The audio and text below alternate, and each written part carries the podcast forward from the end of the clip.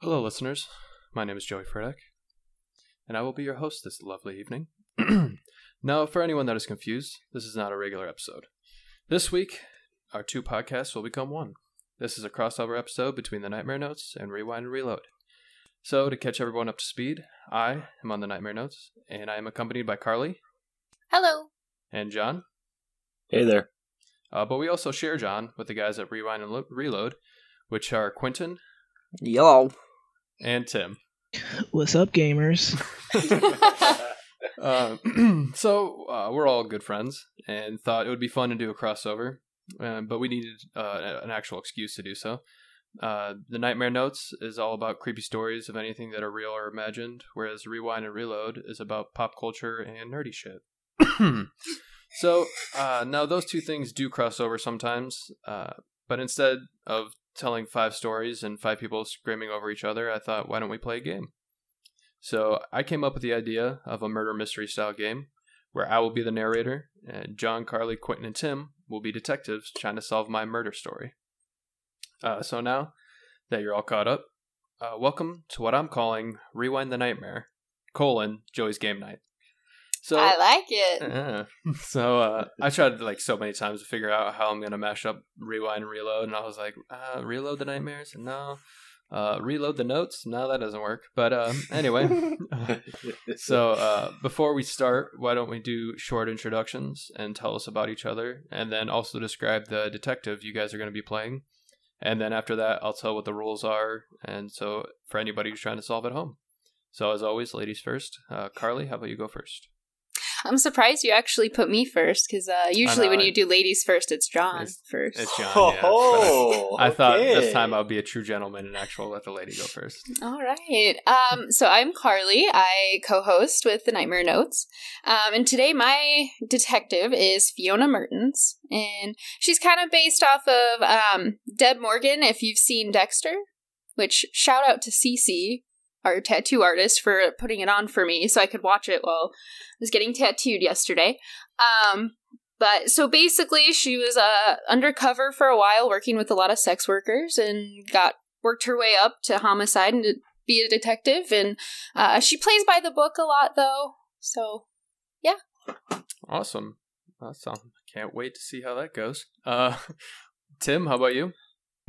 Uh, I just you know do podcasts, and then I'm going to be playing Doug Fibonacci. He's uh, originally from Minnesota, but he moved down to Miami so he could, uh, you know, just some warmer climates. You know, just uh, there's not a lot going on in Minnesota, and he thought it'd be a lot more exciting of an environment to be down here in Miami. Ex- He's excited for all the rum. He's excited for all that rum. He's excited for a, a different kind of snow this time.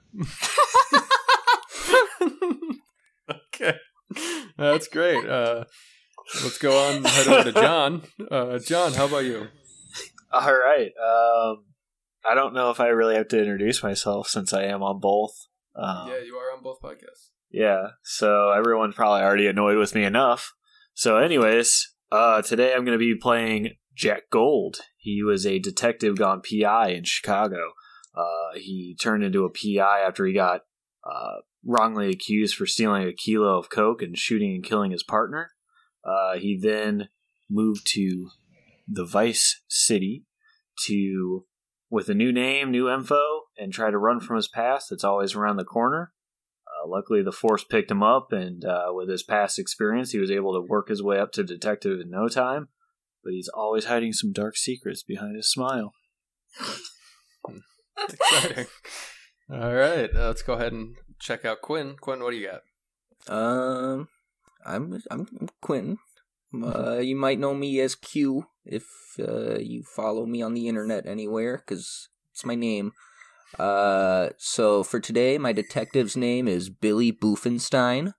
He became a detective because he wanted access to the uh, the cocaine that was seized in uh, arrests. Uh, he's addicted to cocaine. Oh, I couldn't Uh, tell by the trying to seize, get the cocaine seized from arrests. Basically, you could also call him the Snowman. Okay, awesome. Uh, all right, so it sounds like we got a great group of guys that shoot straight and follow the rules. Um, There's one I- person that does that in yeah, there's one person of the four that I feel like is going to uh, steer you guys in the right direction. Fingers crossed. um, but we shall see. I am Joey. I uh, co-host on the Nightmare Notes, and I will be the narrator for today's game. Um, basically, I'm going to be playing. I'm going to be describing the game to the guys and lady Karly, and I will also be every character that they are not. Um, so, for the rules of the game, for anybody playing at home that might be confused by how this is going to happen, John and Karly are two detectives from the same department, and Quinten and Tim are two detectives from another department, and they are in. Um, they are playing this game obviously to try to solve this murder mystery, but in the true fashion of a murder mystery that is based in 1981, like this one is. They are also trying to solve it from themselves, or they will can decide to try to solve it together. That is up to them. But since I based this game in 1981, a lot of murders and stuff went unsolved because departments refused to talk to each other. So that's why I came up with this idea that they're kind of rivals working on the same team. So as the story goes on, they can decide that two of them don't want to work with the other two and give them false information because they want to try to solve it first, or they can work together as a group and actually solve the murder together. It is always up to them. I am just here telling the story that is happening and moving it along. Um, and for anybody who's confused by the fact that John and Karly or Quinten and Tim might not know something, it is because we are all in different locations. So that provided me with the perfect opportunity for a fun little mechanic where when Quinten and Tim or when John and Karly separately interview a suspect, the opposite team has to mute and deafen their mics so they can't hear what is happening uh, in the interrogation. Lucky enough for everybody at home, they will hear all the interrogations, so they will be able to hear uh, what each suspect said, and then they'll be able to tell if Quinten and Tim or if John and Karly are lying to the opposite team, um, and also be able to scream at no one because either they missed something or they are just not great detectives. But we will see. I have no idea if they are going to be good detectives or bad detectives. And for those who may be wondering why John isn't doing this narration part, um, because it would make most sense, me and Karly on one team, Quinten and Tim on the other, since John is the bridge that brings us together. Uh, John is not creative, so he was not. he had, Holy shit! Shots He had- Wow. I mean, he's not wrong. He had no opportunity to create this, and I had no faith in the fact that he'd be able to put it together, so I went ahead and took over for him. Sorry, John. I'm did I throw you done. the bus I'm there? out. Uh, so, uh, yeah, typical Chicagoan. Out before the game Hey, even starts, hey, just like the when- Bears. When times get tough, I just give up. That's what I've heard. Um, so, do you guys have any questions before we start? Yeah, why did you have to set this in the Reagan era? Uh, because it made most sense for me. I don't know because I thought the '70s is too easy, and the '80s in Miami would probably be more fun. And I didn't want to make it more popular and recent because then you guys would just send everything to DNA tests and use your cell phones to talk to each other, and that is no fun. Fair enough. Any other questions, team? I just want to point out that I played COD this week, and I know Joey hates when I say that. So Okay, so we go ahead and cross that off on uh, episode number six. Literally mentions it every episode. So Yeah, us too, you. bud. yeah, thanks for checking that off. I'm the only one on the other podcast that doesn't play COD. So uh, Yeah. Well, John's the only one on our pla- podcast that does play, and he somehow shoehorns it into every single topic. So, I'm Glad to hear secretly, I'm secretly uh, just promoting it and getting paid by them. Are you? Yeah, did you get a secret sponsor behind our back, and you're skimming out on the money, or what? Fucking wish. I ain't gonna tell you guys. Alrighty. Um, so, if there are no further questions or uh, topics to shoehorn in, let's head right into it. So, this is the intro to the game. So, what I'm calling my murder mystery. The year is 1981, and the busy streets of Miami are accompanied by nightclubs, beach lovers, and tons and tons of cocaine. Miami is no stranger to crime, but these four detectives are put to put on a task force to try and solve a case that is stretched over two districts. Detective Doug Fibiacci and Detective Billy Buffenstein are two detectives that cover the Miami Beach, while Detectives Jack Gold and Detective Fiona Mertens. Did I say that right? Mertens? Yeah. Okay, cool. I just want to make sure. Cover Yeah, the uh, the mainland streets. The commissioner put them on the case to solve this crisis and hopes to stop whatever is holding Miami in a chokehold.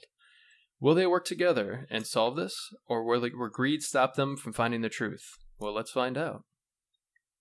So, as you guys are now starting the game, everybody get in character, and we will all stay in character. And remember, notes. And also, for anybody who's, who's trying to play at home, I forgot to mention, um, there is gonna. This is all. None of this is based off of a true crime. This is all a story that I made up. A lot of uh, made up characters, made up murders, uh, all made up. Except there is some characters in this that are people in real life. So if you are trying to play at home, trying to solve it before the end, um, don't let that influence you. Um, it sounds confusing, but I think once you guys hear the people or peoples that are referenced, you'll understand what I'm saying. All right, let's uh, jump into it. so you guys are all sitting down in a briefing room. There's six tables in front of each of you. You guys can sit however you so please, but there is a man who steps in front of you. He starts to speak. Hello, my name's Police Chief Lloyd Brock. You can call me Chief Brock. You guys all have been assigned to this task force to try and solve these murders. We have currently two murders that span over these two districts. The first murder, Eric Fowler. He was a white man, six foot one, found in Miami Beach, on the beach at the end of 4th Street. His body has been mutilated, genitals severed, and are currently missing. The cause of death is currently unknown. The second murder, his name's Tommy Ballard. He was a black man, five foot nine, found at David T. Kennedy Park. He has a similar case. Found on the beach, badly beaten, genitals were cut, nowhere to be found. There's no word back on the cause of death. He has an ex wife. She's coming in to give us a statement about who he knows and who might be our top suspects. Now, before we get out there, some stuff I want to debrief you guys on. The press did get a hold of this information. They're calling they're they're connecting the dots on the two cases, just like we have. They're calling this the Miami Reaper. Miami is in a panic right now, so we really need to solve these murders. Now we did call FBI, and they are coming sending a profiler down to try to help us out. But they are uh, currently working on the East Area rapist case out in California, and uh, don't have an exact ETA when they're going to be able to come out yet.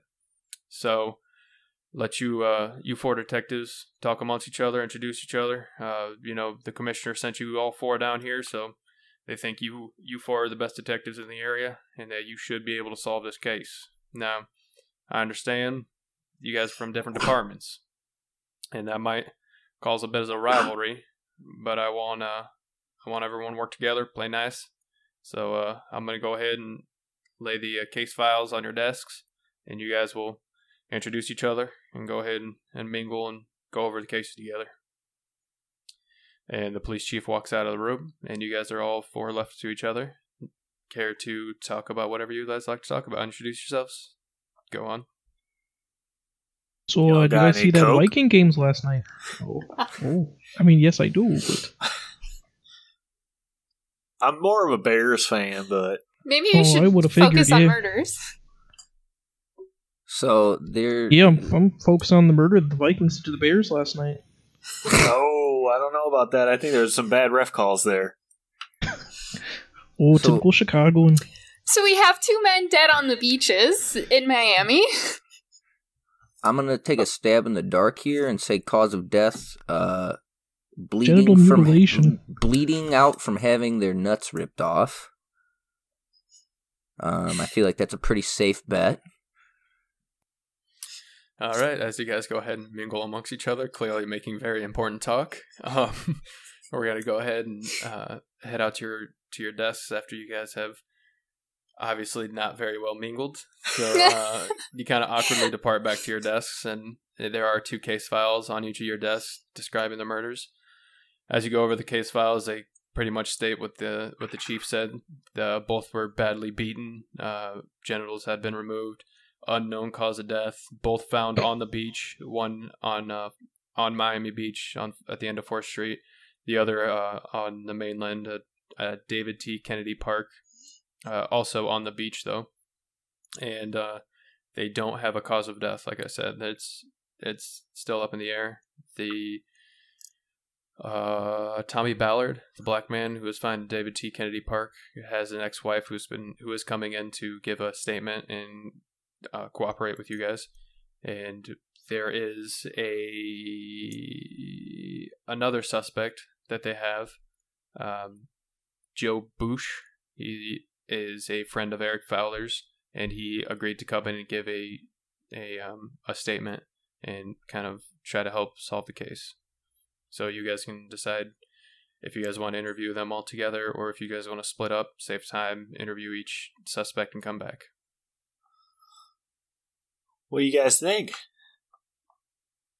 Like spearhead this, do this thing together, or you guys want to go and do your well, own I think thing? it would just, uh, you know, uh,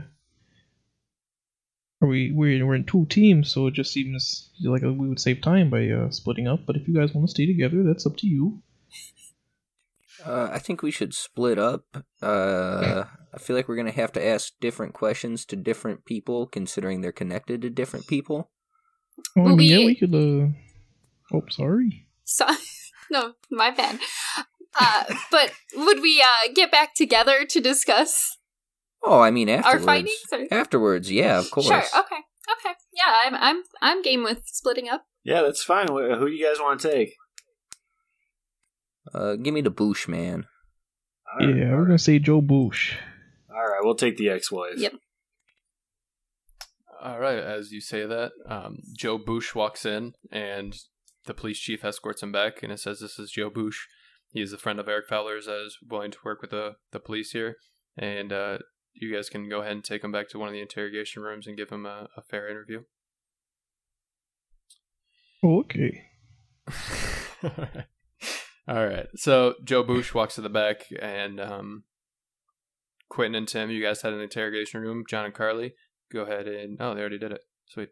Um, so how this is going to work? You guys all sit down, and you look across the desk. You see Joe Bush is roughly six foot tall, brown hair, and he sits sits down, looks kind of nervous. Uh, not too incredibly nervous. He's just a little uh, he a little on edge, I suppose. He asks if it's okay if he lights a cigarette. Oh yeah, go ahead. All right, so he lights up a cigarette and he kind of leans back in his chair and exhales and says, uh, "All right, well, what do you guys want to know?" So, what was your uh, what was your connection to Eric? Uh, you know, me and Eric are close friends. We uh, we we kind of grew up together. You know, we went way back. Um, you know, high school. We've stayed in contact ever since. We, you know, just regular good friends. Mm, Okay. Uh, do you know anybody that was not a fan of Eric? you know, I don't. Yeah, Eric wasn't the nicest guy in the world. I wouldn't say he was really like well liked, but I I can't think of anybody who would hate him. You know, uh, he's he he's just a, he was an honest guy. You know, kind of secretive at times, but I I didn't see or hear anything out of the ordinary. He didn't really explain anything that was uh to seem of concern the last time I saw him. So, uh, when's the last time you saw Eric? Um, know, I saw him about uh, a week ago. Uh, we saw we met up at his apartment to hang out and just kind of watch the football game. You know, smoke some cigars. You know, guy stuff. And uh, I, I left around midnight. He said he was going to be turning in, but um, you know, there's one thing I did notice. He uh, he he had a bag that was packed by the door, but I didn't really ask him about. It. I didn't really think anything of it. But like now that I think about it, you know, hindsight, it, I, I probably should have asked him. So, uh, was uh, was your friend Eric into drugs?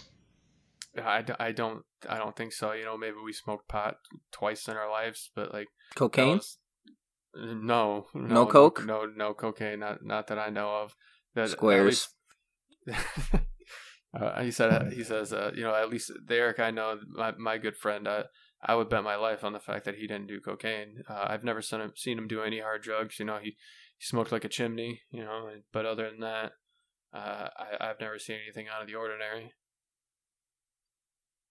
Okay, okay.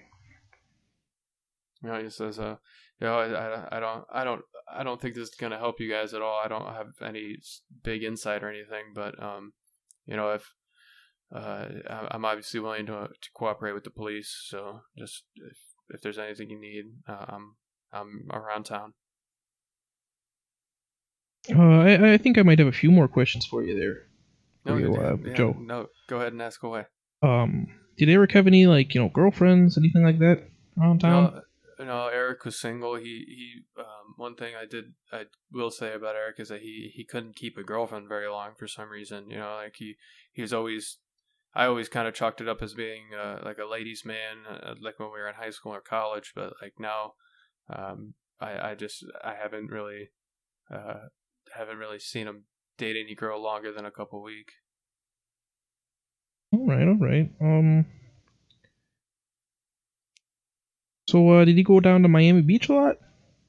Uh, you know, Eric would hated the beach. Oddly enough, you know, I know it's it's weird because we live in Miami, but like he he rarely ever uh he rarely ever hit Miami Beach. He always said that the, that place is just full of people that either love the beach or love nightclubs, and that really wasn't his scene. He preferred to stay inland and kind of hang hang around.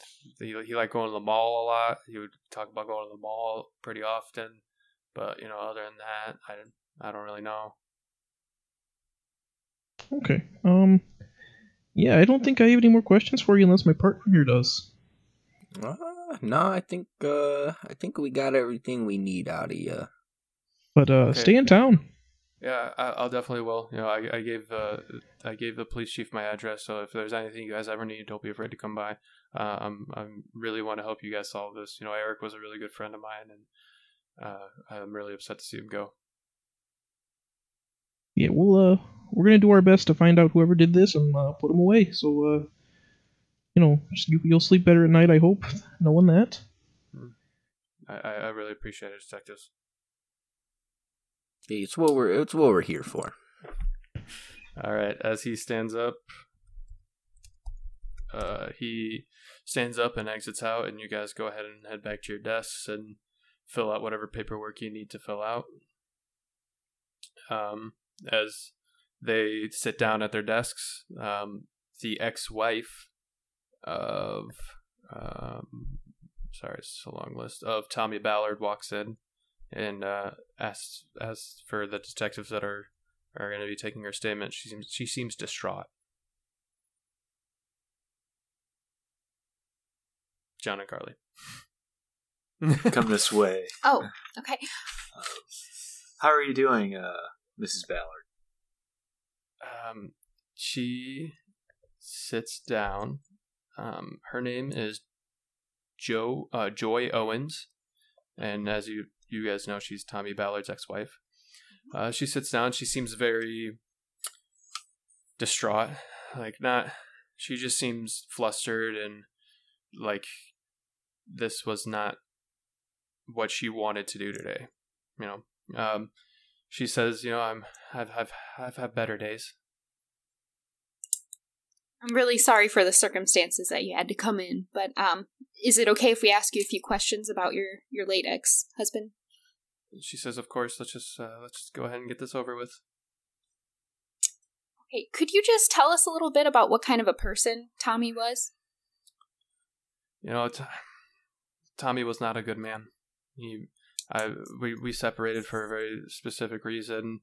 You know, I, I, I it's not going to be any folders you guys fa- have on him because um, we didn't press any charges. But I, I, I caught him assaulting my daughter, uh, our daughter, and uh, we agreed to not press charges in exchange that I get the house and that um, he cannot have any contact with our kid children.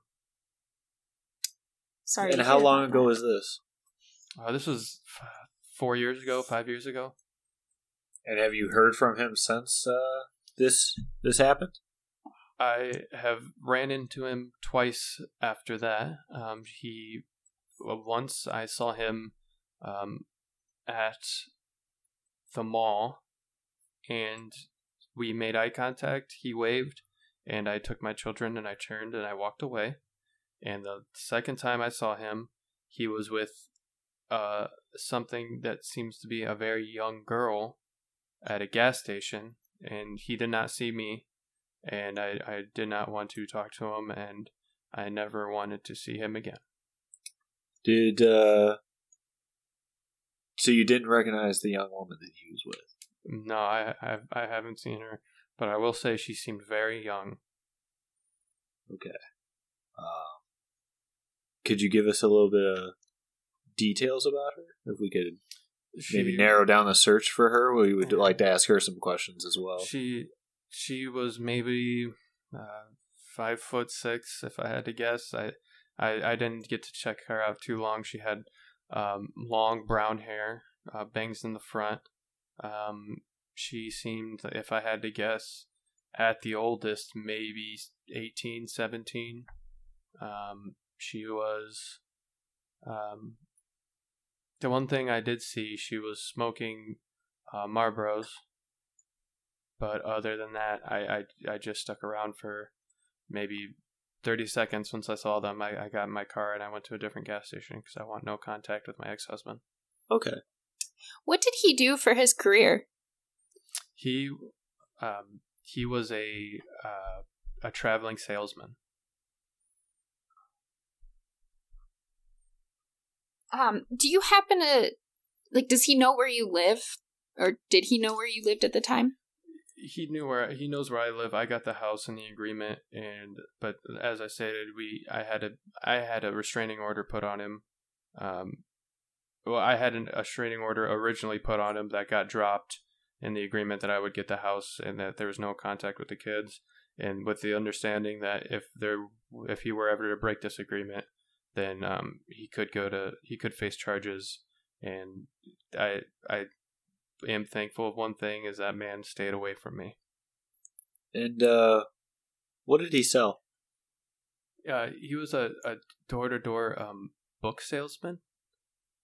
What kind of books? Like uh we talking regular books, erotic books, I mean It was it was uh, kitchen books, encyclopedias. And are you two from this area originally? I am from this area. Yes, he is not. He he came down from uh, Georgia.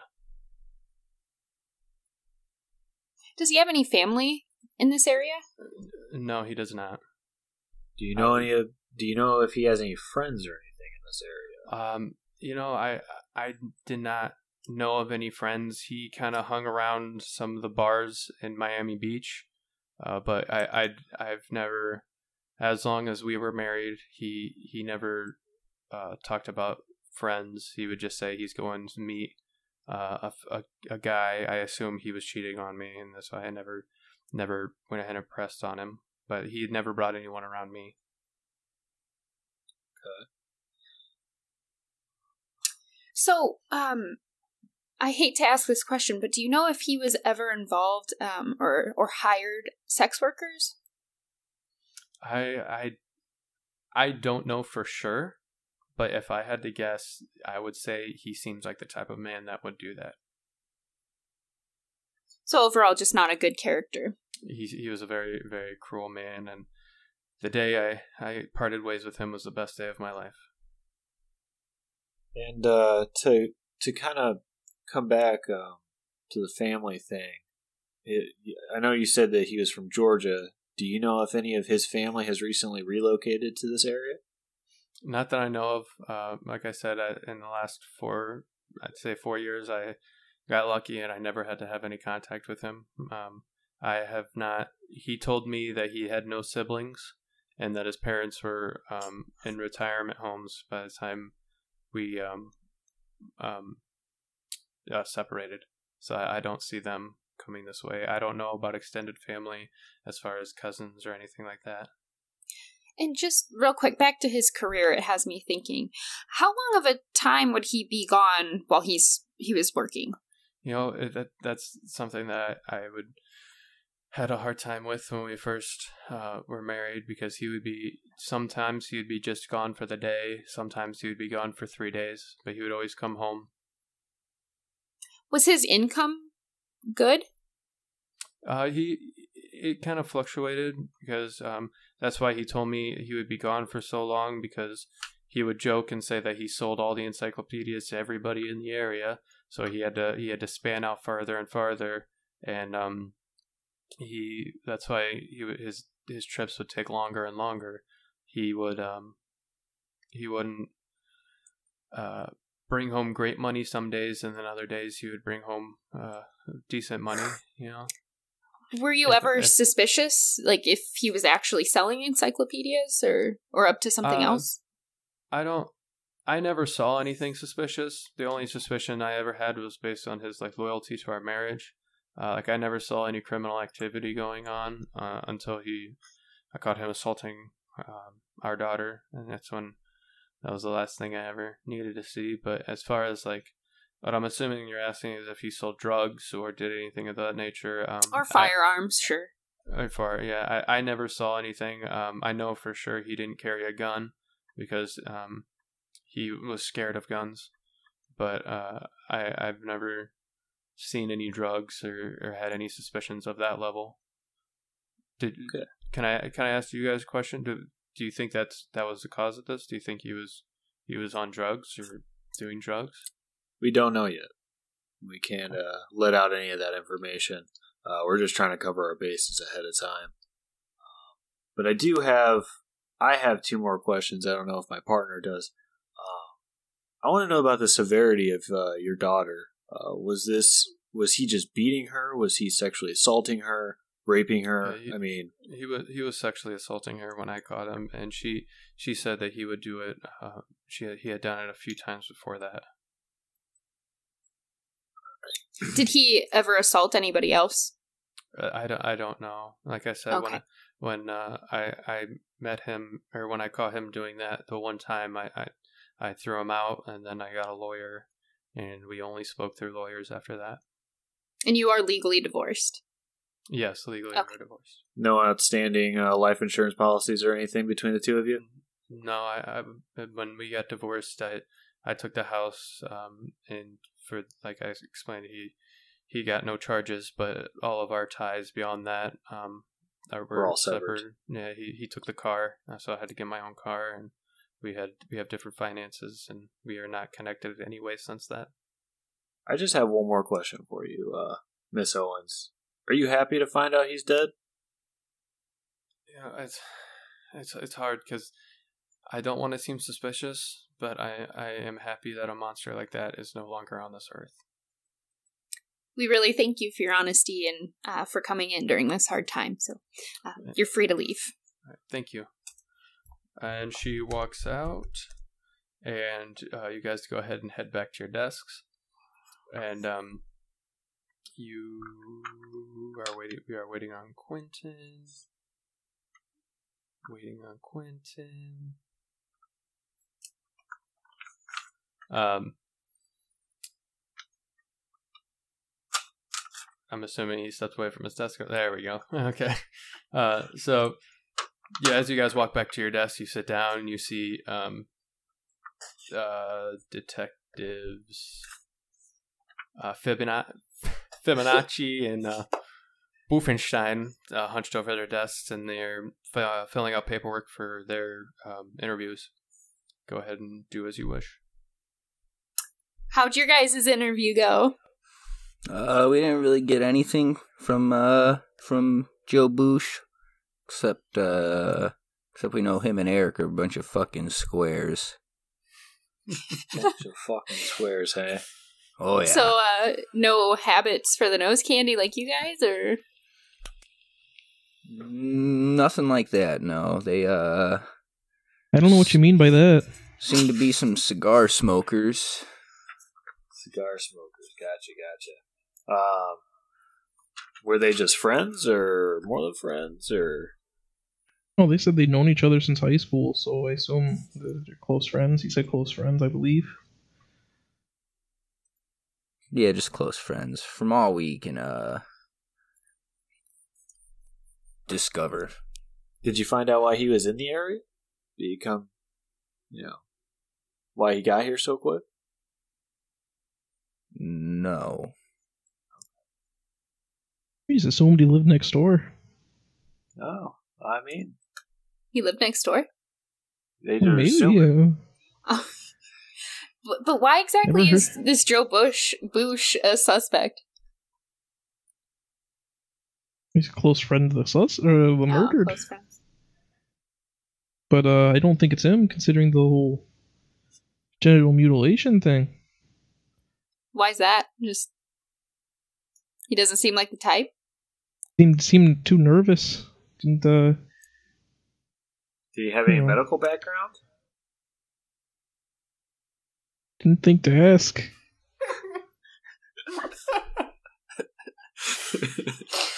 You're asking a lot of pointed questions, like you guys know something we don't. we interviewed someone totally different, bro. Yeah, we just interviewed what seemed like a college burnout. Okay, okay, that's fair. I didn't really ask him what he did, so uh, I kind of regret that in retrospect.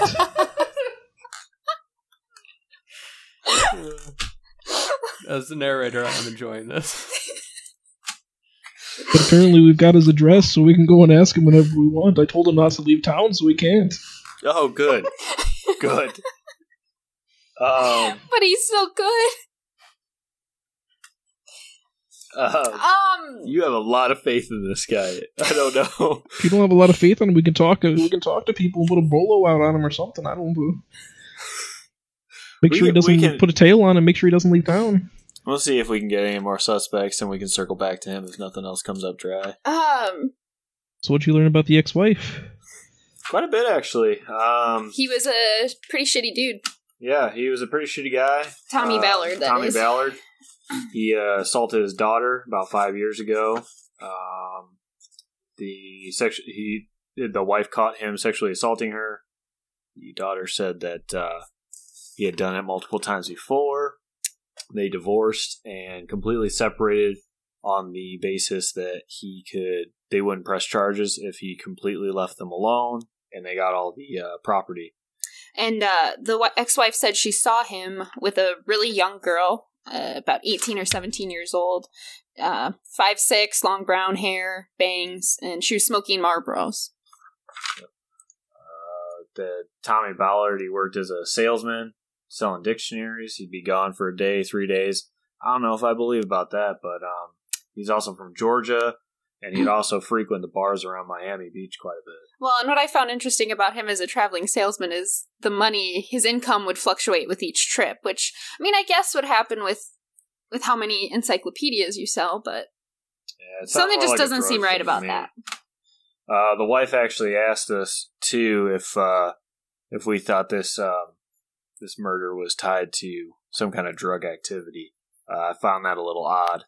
Uh, and then at the end, I uh, I did ask her if she was happy to see him dead or not. She is happy But I mean, and confused, but she certainly has motive, I guess. so I don't want to rule her out yet. But I don't know if uh, if you guys have anything that's poking out, or if we need to start digging into these guys' personal lives a little bit more. I mean, they got something that's not poking out that links them together. You know what I mean? Somebody cut Uh, off their ding dongs. you told me the two do two guys in Miami got their at the same time within a few days got their ding dongs cut off. It's, we it's need to figure out. We need to figure out what ties them together. Is what you're Yeah, I saying. mean, we right? could go down and talk to the coroner or something, right? That's uh, Well, yeah, I was I was gonna Yes. ask. Uh, we need to figure out, uh, see if we can get the autopsy reports. So, do you guys want to go down and talk to the coroner? Yeah. Uh, yeah. yeah. Um, do we all want to go down together, or do we want to? Uh, what do we want to do here? No, I want to go down for sure. So uh, Yeah, I do too. Yeah, let's all just go down about together uh, if Billy, but okay. All right. you Small guys room, but we'll your- squeeze in. Can we uh can we stop by uh the the evidence locker? Billy, I told you we can't be doing that every day. All right, they're gonna they're Hey, gonna start looking hey. at these logs. Oh, Billy, don't worry. I got some on the car ride over. Don't you guys aren't fooling anybody. All right. Um, as some other detectives that are filing paperwork around you kind of poke around and give you a bit of a side eye. You guys go ahead and head down to your uh, respective police cars, and you guys go ahead and head down to the Oh, yeah. coroner. Oh, What did I you? was gonna say the tell me? evidence locker might not be a bad idea, but uh, for, You just for another reason. You can we'll- still go to the evidence locker if you'd like. Okay, real quick before we uh leave, I just wanted to uh check if there was anything that came in on the deceased. Came Or in would from that the be- deceased. Yeah, came in on Uh, them or near them. They were completely nude on the beach. Oh Beaches. right. Both of them were. And there wasn't anything Uh, recovered from the sites, Like like, no around their weapon or- bodies. Or- There's no uh, duffel bags. Uh, according to the report, there was no, um, there were no weapons. No, and the odd thing was there wasn't even footprints, but it was, um, um, uh, one odd thing was is that there were no footprints, but um, the other people that that went ahead and scanned the case um, said that it, it's probably most likely to do from winds from the beach, kind of uh, flattening the sand around it because the body was sort of had a, a bit of a sand drift over it. Um, but no, there was nothing recovered. They do have both uh, victims' homes uh, taped off. If you guys would like to go down to their homes and look around. Yeah, but uh, first I think we should go along with our plan to go down to the uh, coroner's office. Yeah, we should check out the bodies. Start heading up their uh, houses after that. Okay, you guys go ahead and head down to the coroner's office, and you walk in. The coroner sees, or the front desk girl sees your badges and escorts you to the back where the coroner is currently doing the autopsy. Autopsies, both bodies are sitting there, and the coroner's name is random generator Lance Robertson. So you walk in. Uh, Lance Robertson says, uh, uh, "Detectives, how are you?" Great. Oh, doing good. You know, just uh, another day at the office. Could use a Chicago dog, but I'm all right. Hey, I've heard that before. Woofta. I don't know about those pickles on that, but uh, says uh you know um i i've been a coroner for about uh seven years now not not too incredibly long but this case is kind of threw me for a loop because I, I just finished the autopsies and i found something very interesting oh yeah, is it that they don't have ding dongs? he says that says, you know obviously uh, when the when the victims came in i assumed that the the deaths were from blunt force trauma or something. But oddly enough all the mutilation and blunt force trauma uh, happened post-mortem. Their their deaths were from a drowning. Uh, both victims lungs were full with fluid and they had a very uh, interesting drug in their system. That drug was uh, uh, propofol. Is there a street name for that? Now, it that that is a uh, a medicine used for um, anes- to give uh, patients anesthesia to help them fall asleep. So it's a tranquilizer or uh, an, an anesthetic? It, it's like a tranquilizer, I suppose you could say. Uh, is there, you know, street use at all? Uh, not not to, to any of my knowledge. You know, you, you guys are the detectives. Uh, I suppose you guys would have to find that out. I, from anything that I know, I've never had any uh, cases that have um, any drug users or anybody with this in their system. All right, Doc. Yeah, so do you think uh, a doctor would have to get a hold of this then? Uh, you know, I if I had to if I had to guess, I would say somebody in some sort of medical field would have to. Yes, uh, but it's you know, this doesn't take a lot to to pay a doctor off. Sure. Any uh, stray DNA, DNA that didn't belong to the victims on the bodies? DNA does not exist in 1981, but hair Oh, does. um, you know, uh, the- Fibers? there was the- fiber evidence. there the one there was fiber evidence there was fiber in hair but dna does not um there the victim had been bathed before he was he was sprawled. So his body is completely clean. All these cuts and all the wounds were um were cleaned. So even though the cuts and wounds are open there's no blood or anything. His face is bruised. Both victims faces are badly bruised uh, had have slashes and cuts all over their body from a a um, some sort of blade. I would assume like a kitchen knife or something, and obviously their genitals have been mutilated with something that I would guess would mm, also have to be a, a kitchen knife, maybe the one with more of a, a jagged edge because they were a bit um, hacked. It, it, So it's- So it was a serrated blade. yes, this wasn't like a professional work. I I, if I, you I would will. in Like- any any murder case that I've seen, I would I would call this an act of passion On both of these victims? on both of the victims. The, So uh, Both. you said that uh, there was a potential kitchen knife used for the lacerations on her face and body. Is that the same? Would you say it's the same knife that was used to mutilate their genitals? Actually, no. That that is the other odd thing. It, it seems like uh, the cuts on the body and the face were done in a, a bit of a stabbing and, and, and dragging fashion with a, a something that would have to be sharp and going quick. But the uh, the genital mutilation had seemed to be more of a um, something that they were trying to hack off in a um, a very anger fit, but also while trying to get the job done. Mm, okay. in in my in my professional opinion, this is a act of uh, passion, like I said, and he all these um, injuries are are very brutal and seem to be coming from somebody who's very angry. But as I stated, these were all done post mortem, and uh, the the death was from drowning. Both had fluid in their in their lungs. Okay. Um. Salt On the water or regular water?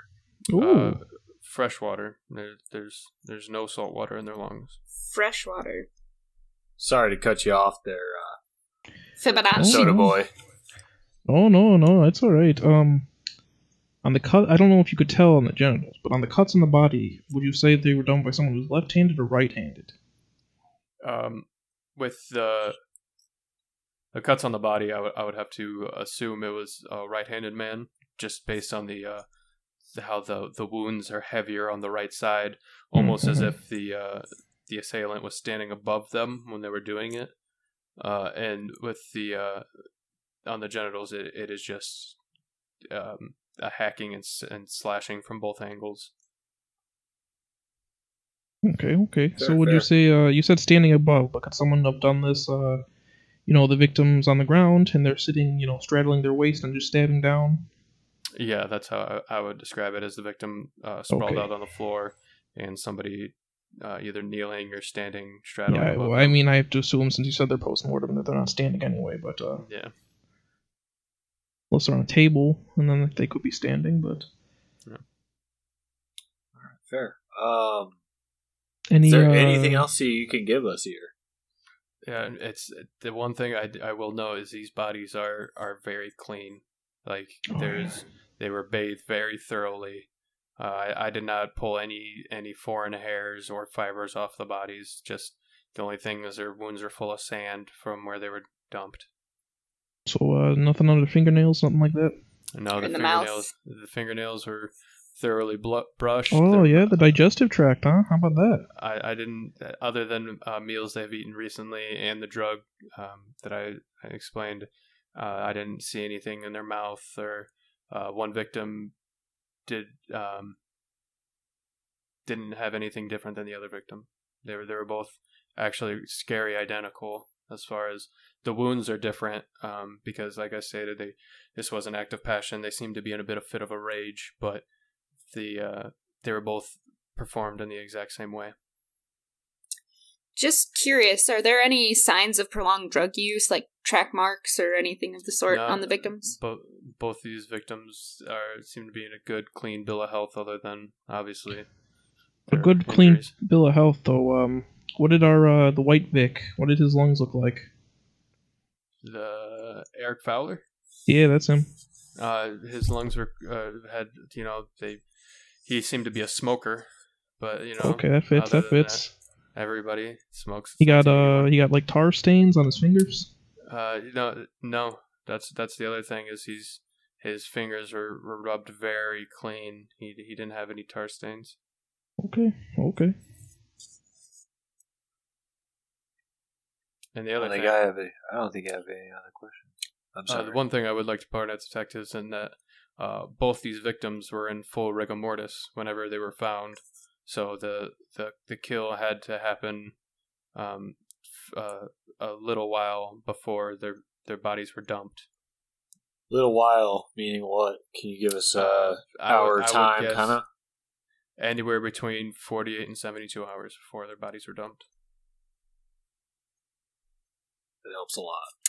So before their bodies were dumped, would you say they were stored and you know refrigerated to keep them, you know, to I- prevent I- decomp or anything? I I couldn't see any anything like that. Um, that uh, if I if they weren't cleaned so thoroughly, I could have maybe given you a, a better answer. But it's if I had to guess, whoever did this did the murder and held the body for a little while before cleaning it right before they dumped it.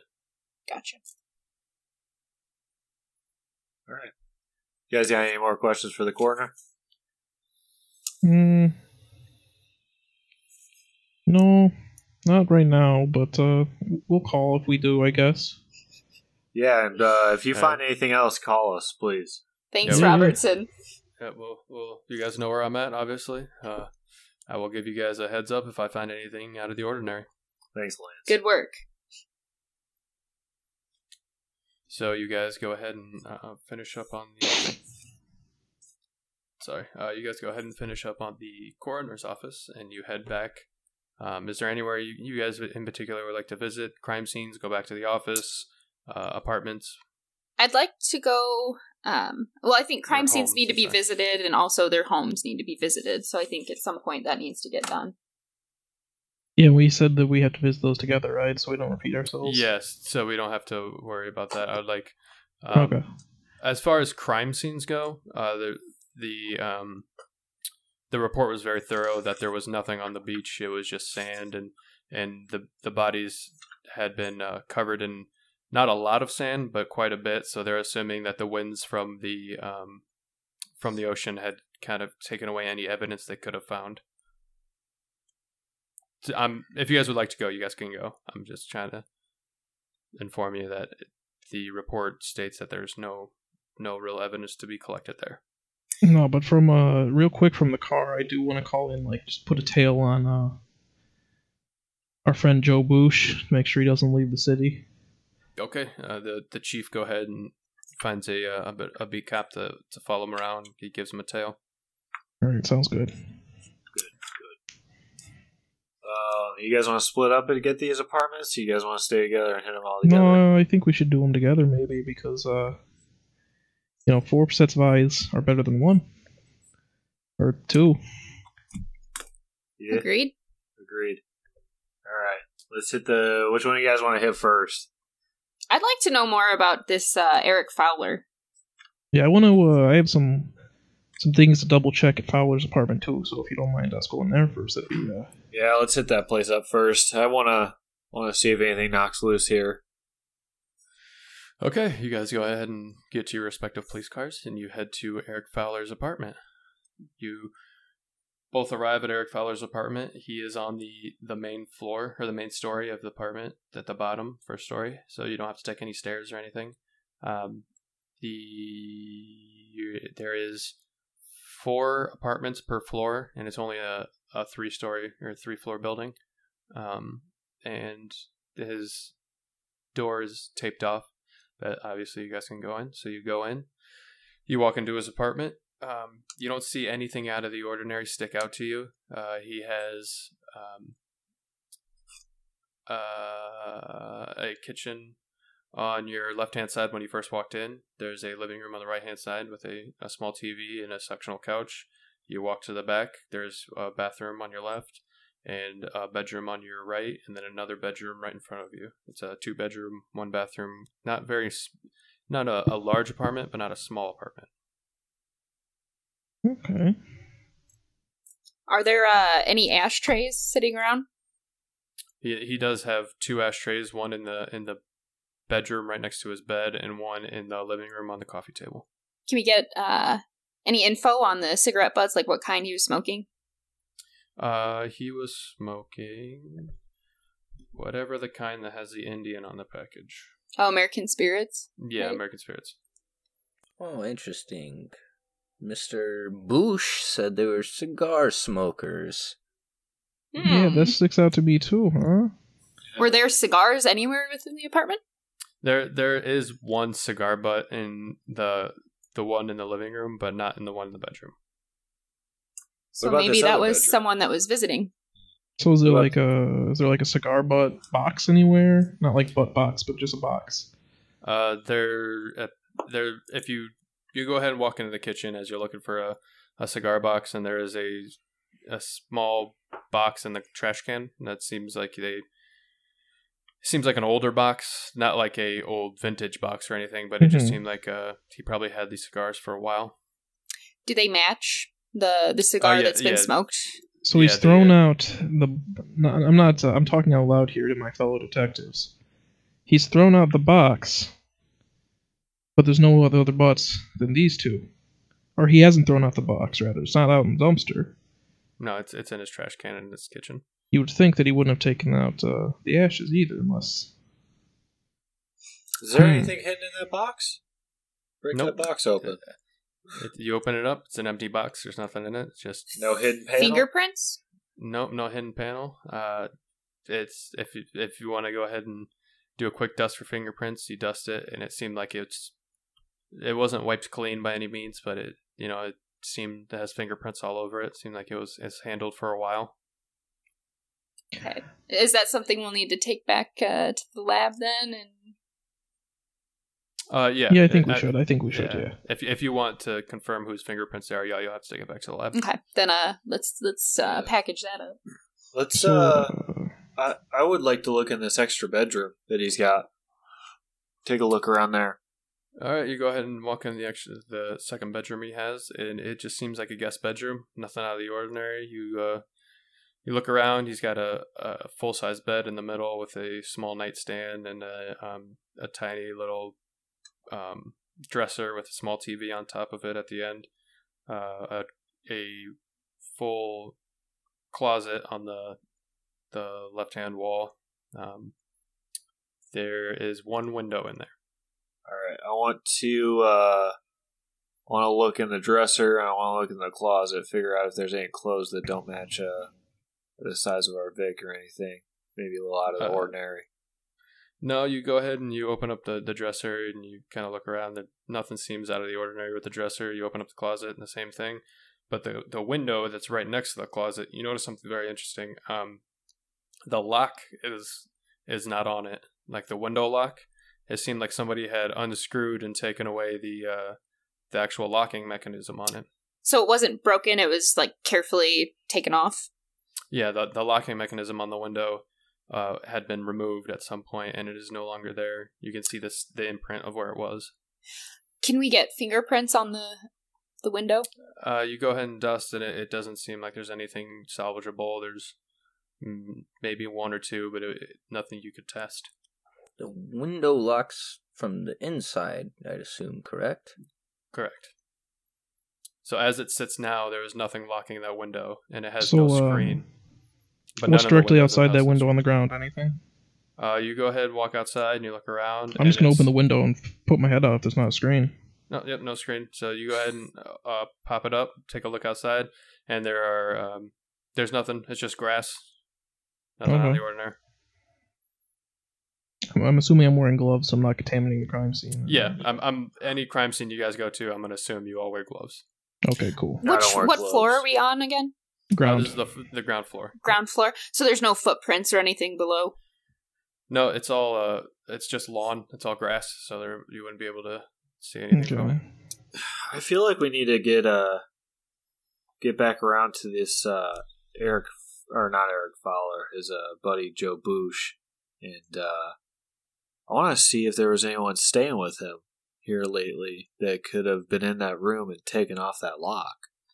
I don't see him taking it off himself.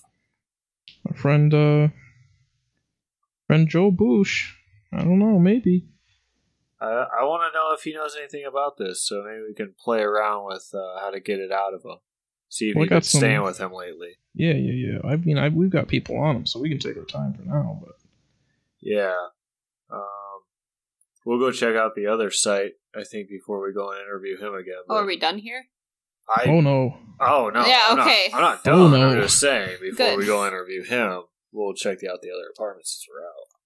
So Um, question. When we came in, was there anything near the door, like the the overnight bag that was mentioned There to us? No overnight bag. Okay.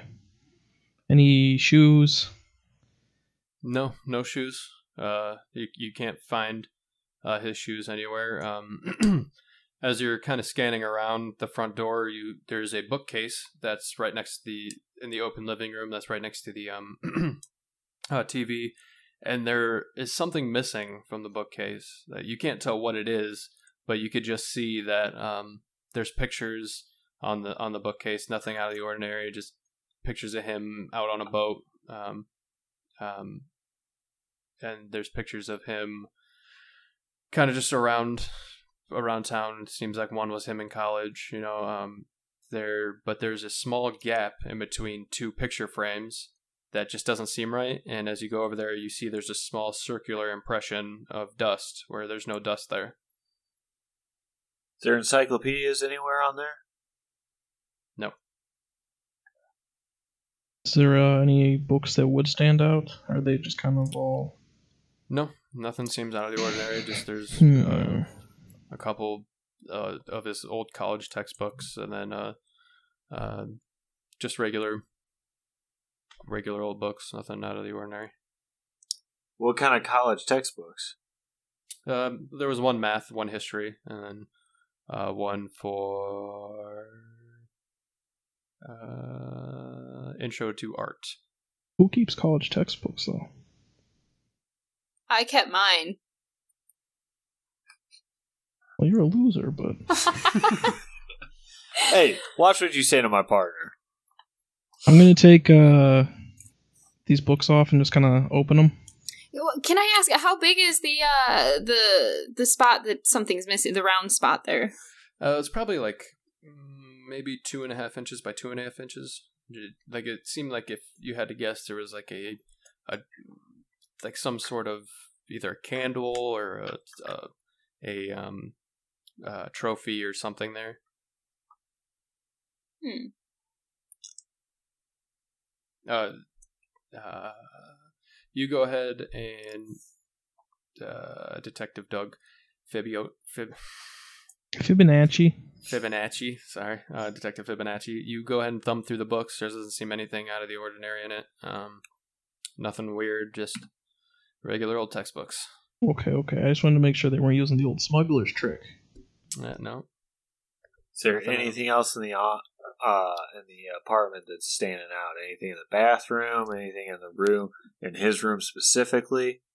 As Uh, we're no, scanning through. uh, you you walk through and um, there's nothing in the bathroom that seems uh, weird. There is nothing in the uh, um, Can I open his his toilet bedroom. tank? yeah. If you'd like, you go ahead and open his t- toilet tank. Is there Uh, anything in there? pop off the top. There's nothing inside. Just a regular Okay. old toilet. Let's check out his medicine cabinet. Yeah, yeah. Uh, you, you pop it open. There's no medicine inside. Yeah, maybe some aspirin. Um, you Hard walk drug into it. user. you guys walked into his walked into his bedroom. There's uh the bed is not made. Uh, It doesn't. It's kind of messy. He's got clothes on the floor, but nothing suspicious. It just seems like it's messy in there. Um, you notice he has a a watch on the dresser. Uh, it seems like a very nice watch, but it's just sitting on top of the dresser. Um, he has, as you walk back out, there is a long rug that kind of goes in the hallway uh, in between the bedrooms, and it seems a little askew. Like it seems like it's not perfectly straight. Well, I'm gonna pull that bad boy back. Mm, There's nothing behind it. It just kind of looked like it was it had a bit of a a riffle in the middle, like it was humped over or something. Okay. Any okay. footprints or mud or even blood on it? Nope, nope, nothing, nothing on it. Um, So, so, due to my lack of diligence on my part of the interrogation, is there anything in the apartment that would indicate what Doug did for a living? uh, yeah, Doug. Fuck. You're Doug. Eric Uh, Fowler. Eric, Eric Fowler. Um, yeah, you you went in and you see that he has some spreadsheets on uh, on his kitchen he has kind of like a little kitchen table in his kitchen, and it seemed like he maybe worked in finances or something. Okay. Okay. Did he have uh, any affiliation with some like bigger companies or anything that he was doing the finances No. for? Uh, he just kind of was like a floating accountant. Like if Okay. somebody needed their finances straightened out, they would hire him, and he would just kind of personally take care of it for you. Okay. So he wasn't linked to a certain corporation or anything. Nope. Yeah, he was freelance. Um, I, Hmm. I guess looking out the windows, I'd like to know if there's any ponds or source of fresh water nearby. Uh, ponds? Yeah, or, or rivers or some sort of Uh, fresh water. No, he uh he lives. He does not live on Miami Beach. He lives inland, and there's he. You can't see anything nearby. Nothing. There's no like rivers or ponds or anything. Okay.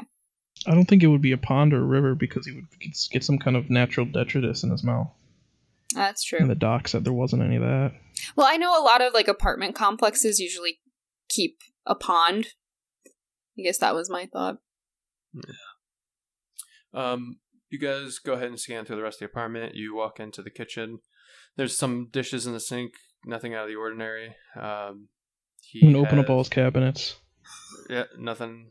Uh, he's just got a couple cups. Um, nothing too crazy. There is, um, you do kind of as you step out, you kind of see that it looks like there was um, something had been dropped on the floor. Like there were some uh, little pieces of glass at the the floorboards, and um, you could just kind of tell that it's a little sticky right there, like on your by your feet. hmm mm Let's uh see if we can get a sample of that. Yeah, let's swab that. All right, you go ahead and swab it, and you you collect it and put it away in your evidence. Is there any odor? I'm sorry, repeat that. Is there any odor to the? Uh, no, uh, it kind of smells like orange juice. What's it taste like? It tastes like orange juice. It's orange juice. We need to test this for a little bit of drugs. Okay, you like I said, This you orange juice it. doesn't make my numbs my gums go numb. uh, you guys swab it, and you head. Uh, you you guys continue on to do whatever you want. Boof I and want to, Sheen, you got uh, anything? Yeah, yeah. Boof. Boof. I no, I I don't I I got nothing right now, man. Just I don't taking it know. all I'm in. taking alright. it all. I just want to make sure. You were being quiet. I just I didn't know if those gears were turning. Uh, gears are going, but So Looks like you he's strung uh, out. So these apartments are like what? There's like a central hallway, and there's like two on each side. And you said there's four. Yeah. Uh, I want to go to the apartment that has like the adjoining wall Okay. and uh, knock on that door. a uh, a young man opens the door. He seems maybe 21, 22. Uh, he's got uh, shoulder length brown hair, kind of like a uh, uh, little tiny mustache. If you had to guess, some sort of hippie. He says, "Yeah, uh, can I help you?" So uh, you live next door to uh, Eric, right? Eric Fowler. Uh, yeah, man. I guess like I haven't really seen him that much. Like I don't really. Uh, Just lately or overall?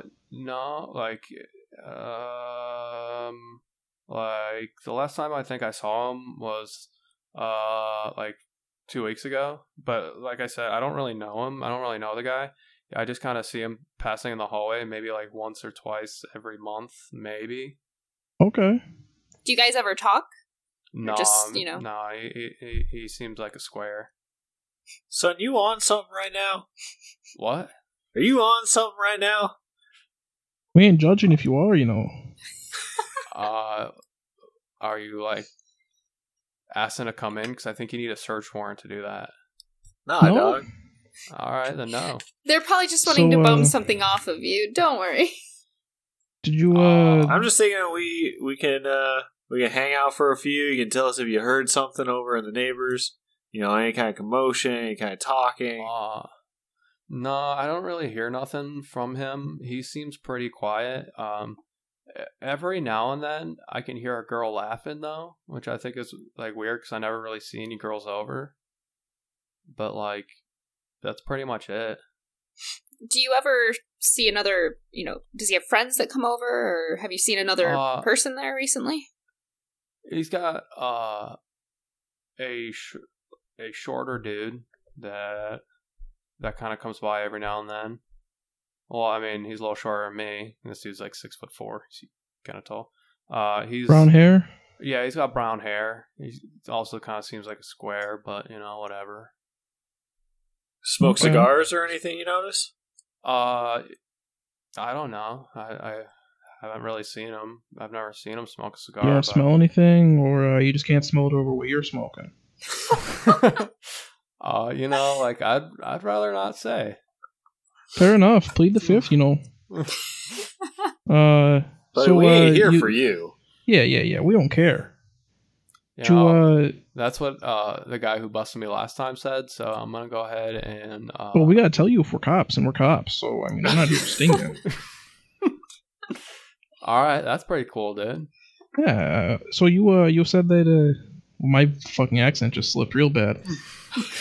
so uh, you said that uh you hear a girl laughing every now and then. Would you say it's the same laugh or uh, different laughs? Uh, I don't know. Like it, it doesn't sound like like any like crazy different laughs. Like I would say maybe um a couple two different laughs, but I can tell you right now those are for sure chicks. All right, cool. For sure. You, uh, but you, So, you've uh, never seen a woman come through there. No, I've never seen any chick come in or out of his, of his apartment. Um, but you know, I, I rarely ever pass him in the hallways. All right. Can I uh get your name real quick, bud? Uh, yeah, uh, yeah, dude. My name is Darren Fisher. Darren. Yeah, you sound like a Darren, but uh Yeah. so uh did you hear anything weird last couple nights? Maybe loud noises you don't usually hear or uh loud voices, anything like that? Um, So it had been like two, three nights ago. Something Uh, like that.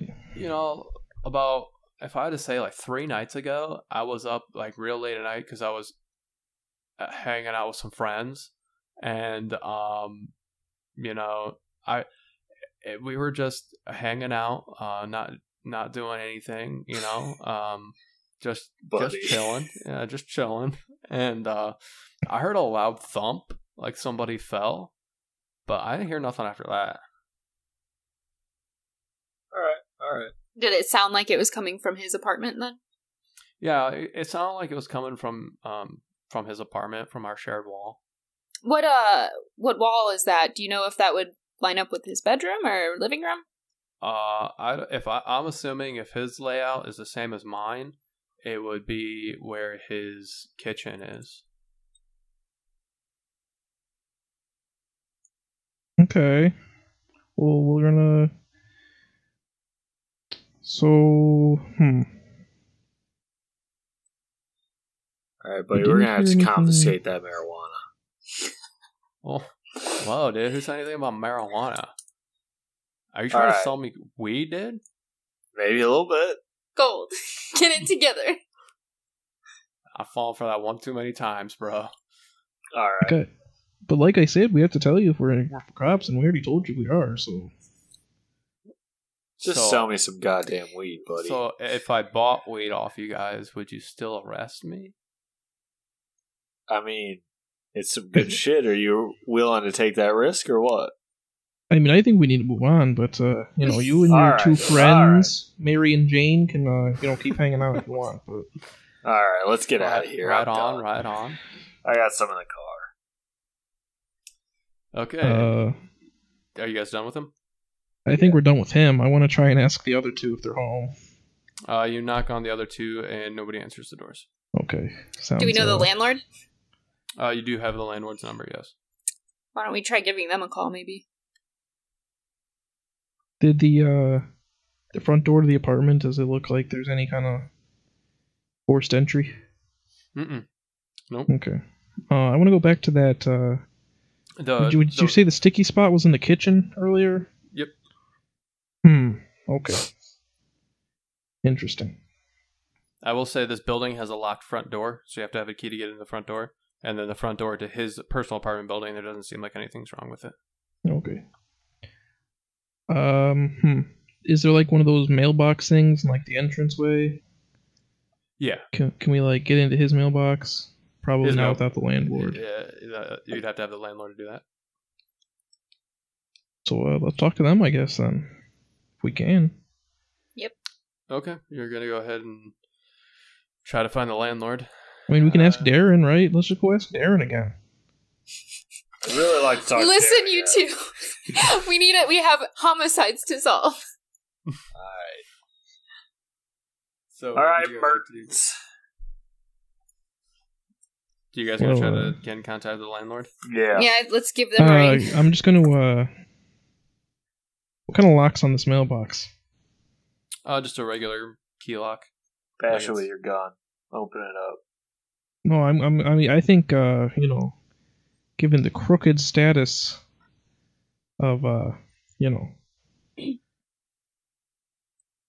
of uh Doug and uh Billy, I think maybe they would have like a lockpick set on them. Yeah, I Oof, got saying a, you got a lockpick? I got a, I got a bobby pin. Yeah, let's get this open. So uh yeah, All right, can I'll we just? it. You Okay. Guys ca- You, you jimmy it in the lock a little bit, and it kind of pops open. Uh, he's got um, two bills in there. One, the water bill and the electricity bill. Both to Eric Fowler. You know, nothing out of the ordinary. That's all there is in there. Yep, that's it. Just Were they bills. past due? They are um, one informing him that he is coming up on past due on the electricity, and one to inform him that they will be shutting off his water in the next week. And that was about five days ago. Oh, interesting. Okay.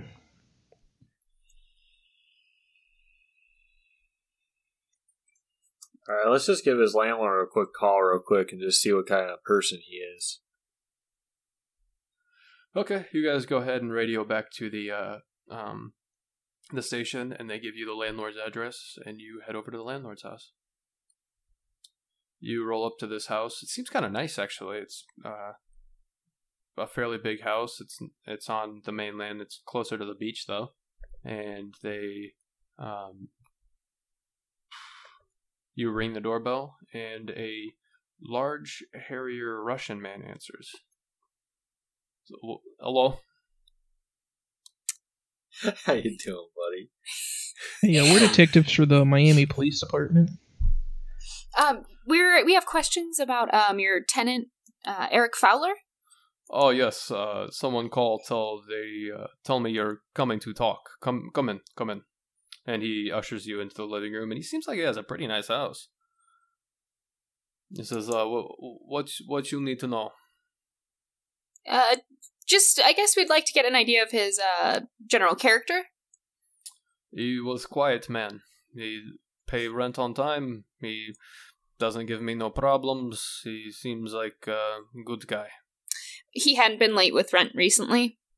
Uh, you know, we we get a bit of argument about uh, his his rent last month, but he uh he pay um just about two weeks ago. Hmm. So, um, did Eric ever complain about anything in the apartment? You know, maybe like a, something he spilled, or uh, maybe a window being broken, anything like that? No, no window uh, complaints. He very quiet man. He uh, does not bother uh, me too much with uh, maintenance requests. He seemed like good guy. Uh, I I don't. He he lived in these apartments for mm, two two and a half years maybe. He uh, all around good guy if I had to say. Did you ever were you ever aware of any visitors he had over? Uh, I don't visit uh, apartments too often, other than to collect rent if somebody has not paid rent. Sure. Uh, I have haven't seen out of ordinary. So, uh, okay. Um, hmm. what do you do other than uh your apartments for a living, sir? I I own many apartments. I I own that one. I owned uh, th- uh, three on Miami Beach. Uh, I my my father bring me over when I was uh, very small, and he uh, invests in all life savings in uh, in buildings, and I build from there. Can I ask you a question real quick? Because you said Miami Beach. Uh, Mhm. would you happen to have another tenant by the name of Tommy Ballard? Uh, Black no, black fella, uh, five nine.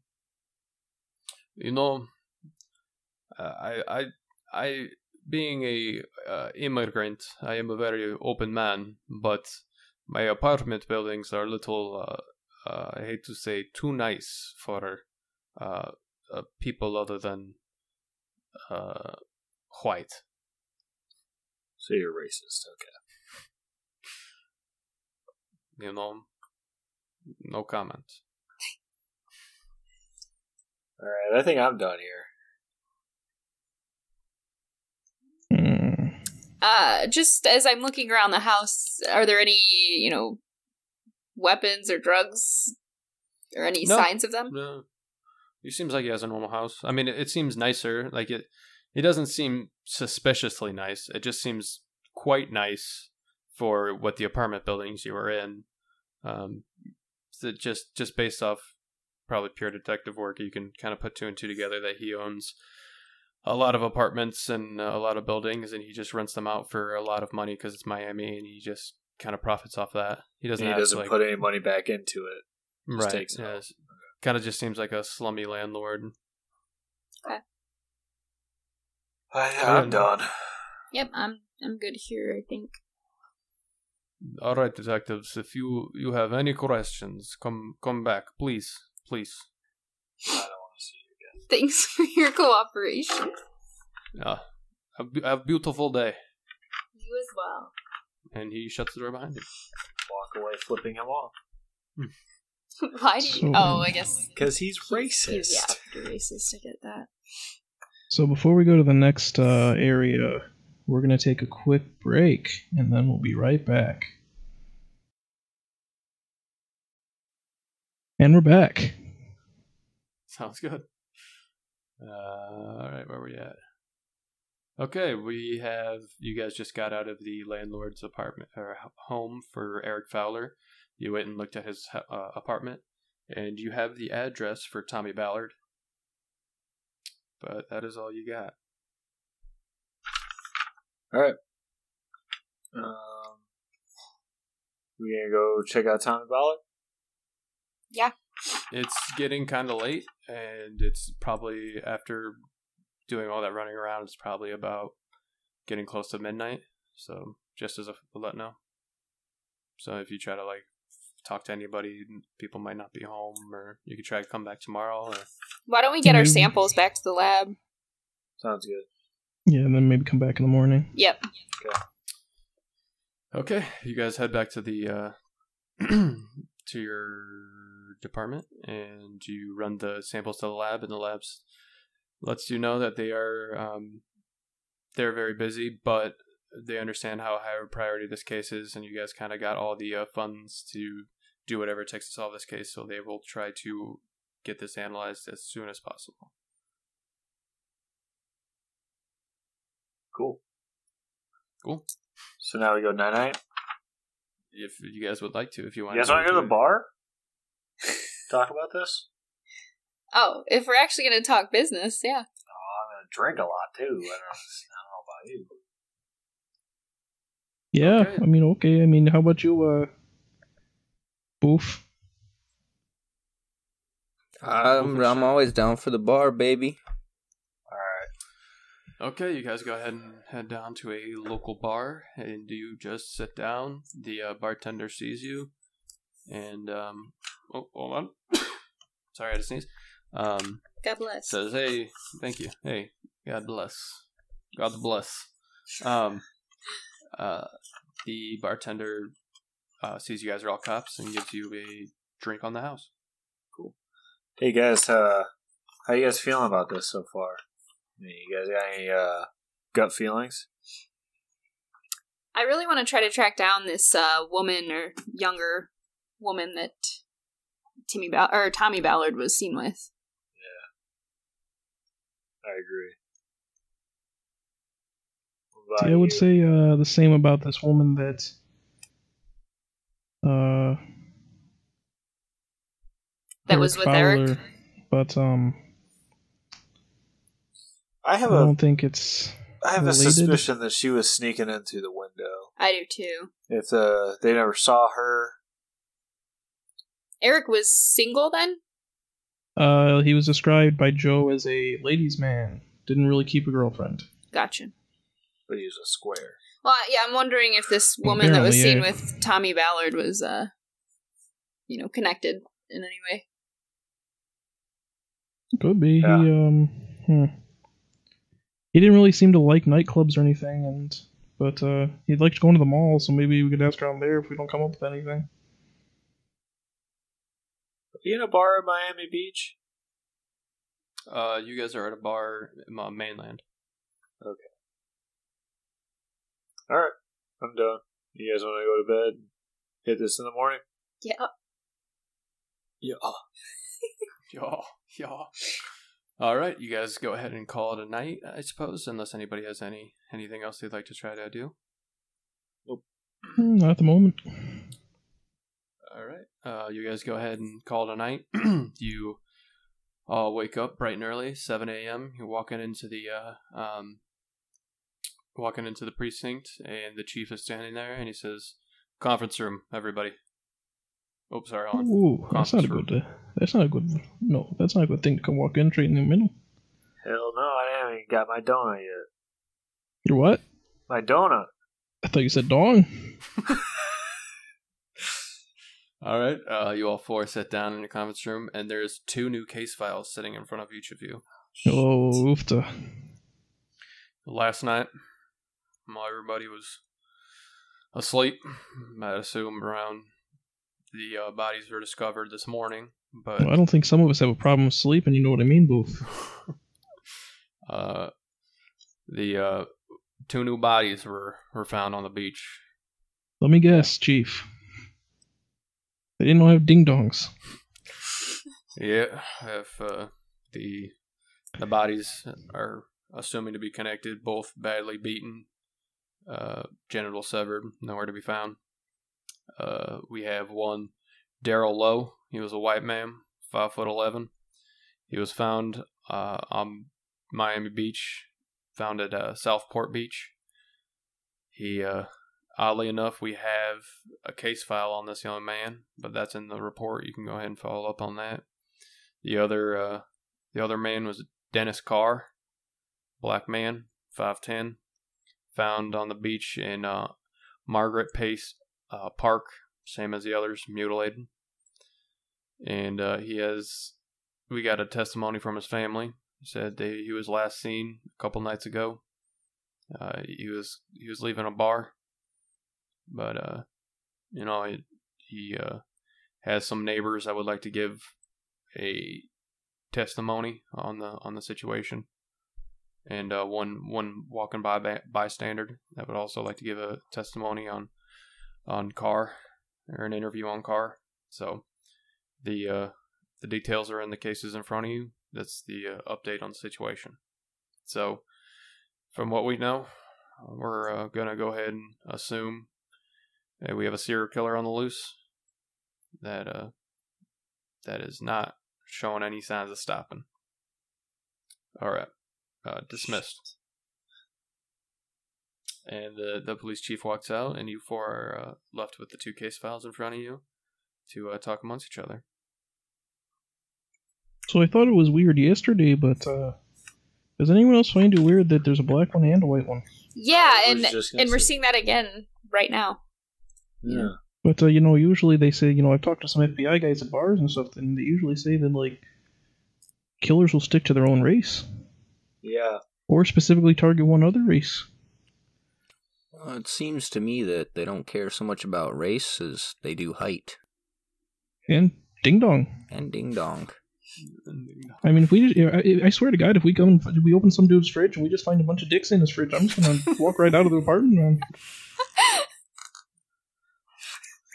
So, um, Case closed. These dicks. as you Oh my God. talk about dicks and fridges, Um, you open up Daryl Lowe's case file, and you see he has a um, a sentence. He was in prison for six years for uh, molesting a child and owning ownership of child pornography, and he was under parole. And you go ahead and flip over to Dennis Carr's. He uh, doesn't really have anything on him other than what was given. 5'10, found in uh, Margaret Pace Park. He was mutilated, same as others. Doesn't have any file on him or anything. Hey guys, I I got a weird thing. I think we need to get back with uh with your guy uh from yesterday, uh, Mister what Joe Boosh. Yeah, you Uh, think we we have to ask him about what I think we have to ask him because I kind of don't want to ask him. I think we need to ask him uh if You know, if, If he he's- likes his girls young. yes, and I think we need to ask uh someone that knows this Dennis Carr the same thing because I'm starting to see a little bit of a hmm Yeah, I'm starting to see a pattern here, and I don't like it none. I don't like it either. You to be honest, have- I'm I'm on the killer side at this point if that's what it is. in the case files for uh for Daryl Lowe, uh, there's one Max Bishop who was uh, he was seen stalking around uh, Daryl Lowe's house the night before, and he is willing to come in and give a, a an interview. And also one on Dennis Carr. You have one Pearl Franklin, who is a neighbor of Dennis Carr's and is like to give a testimony. All right, let's get these guys in here. Yeah, this time you just want to uh, go into these interviews together.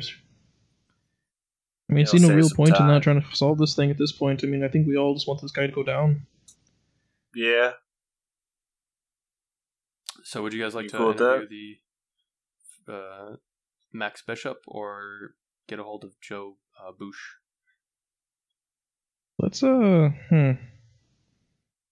You know, let's just bring you, you guys go with just bringing Joe Bush in real quick, running things by him, and then I think it'll just be a quick couple questions. kicking his sorry butt to the curb if he doesn't give us what he want, what we want, and putting another tail on him. All right, so you guys go ahead and uh, call in the uh, tail on Joe to bring in Joe Bush, and uh, about an hour later, you see him walk in, and seems a bit uh, it's- not scared, but you, you could just tell he's nervous again. He's like the any kind of nervous to talk to a police officer in a murder investigation, especially if you're getting called in twice. Um, Hey So Joe, what's going on, bud? he says, uh, "Hey, uh, what's what's happening?" Oh, just follow me back here. It'll be. We just got a few more questions for you. Yeah.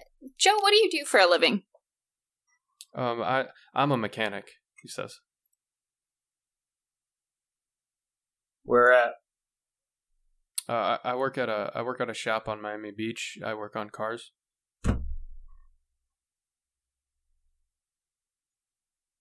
Okay, all right. Well, um, just to uh, just some questions I forgot to ask yesterday. You know, um, what did Eric do for a living, huh? Uh, he was uh he was a he worked finances. Like he worked on a he was a freelance kind of like an accountant, I guess you could say. Oh, okay, okay. I, I didn't really talk to him much about it. You know that He's your best friend, but you didn't ask him what he did. I mean, like I knew he was a finance. He works in finances, but like it, it, it's kind of stuff just bored me. So and he said he didn't really Oh. like talking about work. Oh, he didn't like talking about work though. No, I mean he he not that like he would never talk about work. He would just he would just say that we wouldn't really have anything in common because it's just a bunch of numbers. So I one of mean, those things. I mean, just What's doing really- cars, huh? Just a bunch of numbers. Uh, I mean, there's a lot of. I guess, Everything's just numbers. You got part numbers. You got paint numbers. You got. Yeah, I mean you do, but you know, like I, I just I I got into the uh, mechanic business because I like working with my hands. I don't like sitting at a desk. I got a question. Fair. I got a question for you. Yeah, we got a serious Uh, one for you, bud. We we got we got a, a couple, um, but uh, how when you ever go over to uh, Eric's house, how how do you get in? Does he let you in? Yeah, I'd always just walk through the front door. Just seems walk kind right of confused by yeah. He seems kind of confused by that question. Do you ever, uh, you know, stay in uh, Eric's guest room anytime? Uh, you know, every now and then. I didn't live too far from Eric. He, I I just lived right down the street. So even if I drank too much, I would just walk home. But Oh, okay. you know, there's probably once or twice where I had one too many and I passed out and ended up in the guest bedroom. And uh, so you had anyone stay in the guest bedroom here lately? Anybody that you know? Uh, you know, Eric didn't really have that many friends outside of me. He he said he he wouldn't really like. I don't know. Just wasn't a people person, I guess. You know, we uh, he he liked dating around, like I said before in my first interview. But like as far as like having good close friends, I I think I was his only one. Were there any repeats of women that he, he would have back at his apartment? You know, I, he kind of cycled through women a lot. Um, I, I, I, there were some times where I wouldn't even get to meet any of them. They would just be kind of in and out, and he kind of like to hook up real quick. Oh, so like ditch 'em. transactional kind of thing. Well, I, I don't know about that. He just he, he he never said anything like that. He just would always tell me about uh like he hooked up with this girl, and there would be, um, you know her her underwear on in the in the bedroom, or you know if or he. That's interesting, considering uh, you know, we was saying standard practice to go over the next house, but we didn't find any underwear that would stick out to us. Yeah. I, I mean, this is just in the past. I don't I don't know if he had it any had it put So, away or if uh, he got rid of it, but he he just kind of had girls in and out constantly, so I never really got to meet any of them. Oh, okay. How old were these type? girls? Yeah. Uh, you know, I, I I really didn't get to see much of them, but uh, if I had If to you had to guess, guess. um, uh, I don't know. You know, Eric was my friend. I don't really want to like slander. His well, name, your you know, friend's dead, so uh, help us figure this out. You know, I- Come on, I- buddy. We need to know these answers to get the get this guy. If we're Come gonna on. solve it, Listen, bud, did they tell you uh, how they found your friend's body? No. Well, it ain't it ain't pretty, and it's something weird. Um, So uh, we, we believe it's sex related, and uh, we're just asking. that? Just answer the damn question, kid. This is okay. You know, uh, I, I, I, I never was a part of this, but Eric would always tell me he likes to date like really young girls, and like I always thought it was weird, but like I never kind of stuck around to see any of them. So like, Oh, there it is, kinda one of those touchdown. Um, so you know, it was kind of one of those things that like it, uh, Eric's my good friend, and I I'd rather not know. Oh, okay, I gotcha. I know. I know how how about it is be friends with somebody you don't want to talk about the things they do behind closed doors. Yeah, like I, I just he was my friend, and I didn't want to look at him differently. So it was one of those. Uh, I'd rather be um, ignorant in this situation. And uh did you ever catch any glimpses of any kind type like type of girl that he would go for? No, I like I said, I, Yeah, you I know, didn't. blonde, young. brunette. yeah, I didn't. He didn't say specified any type of girl. Any know, kind of you know bangs, smoker, I, I never really saw any of them. But just you know, like in uh, you know, in, in high school, you know, you said you guys went to high school, and college together. Like, uh, did he have a type then? Um, uh, blonde girls. If I had to say, he he liked the the pretty blonde girls with blue eyes. Gotcha, gotcha. All right. Uh, I don't think I have any further questions for you, uh, Mr. Boosh. Okay, uh, Mr. Bush, are you a smoker? I I, I smoke. Yeah, What uh, what do you smoke? uh, he smokes Marlboros. What do uh? Oh, you smoke Marlboros or uh? Eric did. I, I do. Okay, what did Eric smoke? Do you know? Uh, I smoked those spirits, the spirit crap. Okay, okay. Um, yeah. Yesterday you said that uh, you guys were smoking cigars the night that you last saw him. Mhm. So, um, can you give me a brand on that? Um, If you if you pay attention any.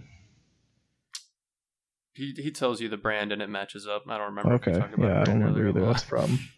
Didn't write that one down. yeah, I don't think we specified. I just said those cigars because I don't know any cigar brands. But yeah, he, Okay. he says the brand and it matches up. So, um, Joe, do you got a girlfriend? Uh, I I don't know. I you know I I spend the long nights in in the in the in the shop, so it's kind of hard for me to keep a relationship down. If you know what I mean. oh yeah, We're You, detectives. uh, we know all about that. do you uh do you have anybody that might be around 18, 5, 6, long brown hair, bangs that you would know of? Smokes Marlboros? Mm, Oh, is it you? Oh, sorry. You're about six foot, right? You said that's yeah. He's, he's about six foot, uh, short brown hair. Um, He's also a uh, man. says, so. yeah. Could be him in a wig, you know. What I mean, it's- put a wig says- and some makeup on a pig and look good sometimes. he says uh he kind of ponders for a minute and then he kind of thinks about it he says you know no I, I i can't really think of anybody um off the top of my head that that matches up with All right. Well, if uh, if anything comes to mind, let us know. Okay. So, uh, oh, you you you you said you when when was the last time you were in Eric's apartment? um Just to cross cross reference something uh, that you told me yesterday. I just want to. you know uh, probably about two weeks ago if i had to guess i don't, I don't really remember It's Okay, you said a week ago yesterday, but uh, you know it's kind of these days kind of blend together when you work on a mechanic shop do you uh do you remember like uh like something sticky in the kitchen? Like Eric had spilled maybe some juice. Mm, no, I mean, it, Eric wasn't like a super clean person, but you know, he wasn't like he wouldn't leave a mess like that around. Mm, okay. All right. Stay in Uh, town. Yeah. It's okay, officers. If you, if you, again, if you need me, I'm, I'm not going anywhere. I'm trying my best to help you guys out. And Oh no, out. we know and we appreciate it, Joe. But uh, stay in town. He he nods in understanding, and uh, he walks out. We need to talk to this other guy. See if Dennis that's- Carr. Oh boy. So that would be uh, Pearl Franklin, then his neighbor. Yeah, we got we got three out of four so far that uh, Can we go for the four, the three out of four out of four? Can we go for the hat trick? You got uh, Dennis Carr and, and Daryl Lowe. Daryl Lowe has a child Somebody- porn yeah Yeah, yeah, yeah. We're gonna, we're gonna go for uh, Dennis Carr, I think, right? You go for Dennis Yeah. Carr first. Okay. So Let's you, see if this this uh, hypothesis is right. We got two witnesses for Dennis Carr, right? you have one witness for Dennis Carr. You have um, another witness that was spotted stalking around Daryl Lowe's house. Okay. I thought we had uh, somebody saw Dennis leaving a bar. A passerby. I thought I, maybe I was wrong. Oh, you're right. Sorry. Yeah, no, no, uh, his family. His Oh, family okay. reported that the last time they talked to him, he was headed out to a bar to meet up with some friends. Okay. All right, let's talk to his family. Let's get this done. He, you go and kind of hang out, go to talk to his family, and it is his parents. It's like not he. They tell you that he, um, they don't really have any insight. You know, they um about last time they saw him and kind of talked to him was about a week ago, or about a week and a half ago. Um, and they said that he was he stopped by to say hello and have dinner with them, and that he was headed out to um, to a bar to meet up with a friend. You uh, you know this friend's name? They say no, I. Uh, so you know, my son uh, got a lot of friends. A lot of young They friends. uh, they good. They good friends. You know, uh, Would you say they're good people? These friends, you know what I'm saying? Like, uh, I, I don't I don't really see any of his friends that much. Uh, he they just kind of come and go. Um, you know, he uh, doesn't really tell me much. He just always tells me he's going out with friends. okay. You have uh, you have other children or Nope, only only son. only Dennis? Okay. Did Dennis ever uh, talk about dating or bringing anybody around? uh, you know, my son Dennis wasn't uh, wasn't much of a dater. He uh, it, it breaks his mama's heart, but he was uh, came out as gay to us, and uh, said he's having a hard time finding uh, a partner, and we uh, took a little while to accept that, and uh, you know, and this horrible tragedy happens now. And uh I don't want to pry too much, but uh what kind of age group would he uh, generally stick around in? Didn't uh, didn't didn't really get to meet any of his partners. So I uh, Okay, okay. I mean, I, you know, granted, I don't think. Uh, wow, my accent again. Give me, give me. Someone else can ask a question while I do this off mic. Uh, one Where did Dennis live? uh, he lives uh, on Miami Beach, He- and they live uh, inland.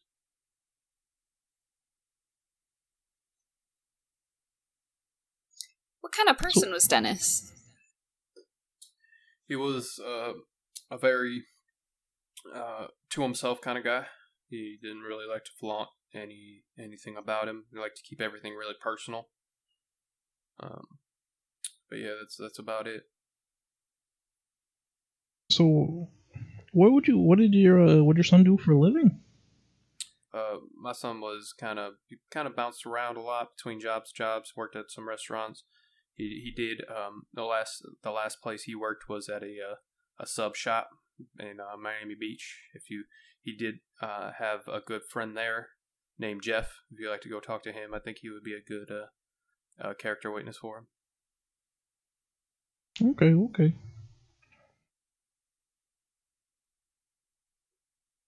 Was Dennis a smoker? No. All right. Well, uh, if we have any more questions, I think we'll uh, hit you back up, but uh, we'll have to talk to some Do, of his uh, friends. I got one last one for you, if you don't mind. Mm-hmm. Um, is there any? Do you know any place your son like to hang out other than like the sub shop or uh, maybe a bar, maybe uh, the mall, anything like that? Uh, you know, my son always going to the mall, always liked to shop. You know, he kind of hung around a lot of those places. Uh, but other than that, no, I, I, I, I can't think of nowhere. You uh, you know what stores he went to at the mall or anything like that? Uh, no, he he liked uh, he he liked the uh, uh, he just liked to shop for clothes. He liked to wear very uh nice clothes. Um, other than that, no, he wasn't wasn't much of a, a possessions kind of man. Were his clothes nice in a way that was almost too nice for his income, or was it more just, you know, he took care of himself? You know, uh, some points I would say it's probably a little bit too nice for his income, but you know, at the same time, uh, if a if a man likes to dress nice, you know, I say go for it. He he liked to wear uh, uh, expensive uh, suits and and just stuff that made him look very important.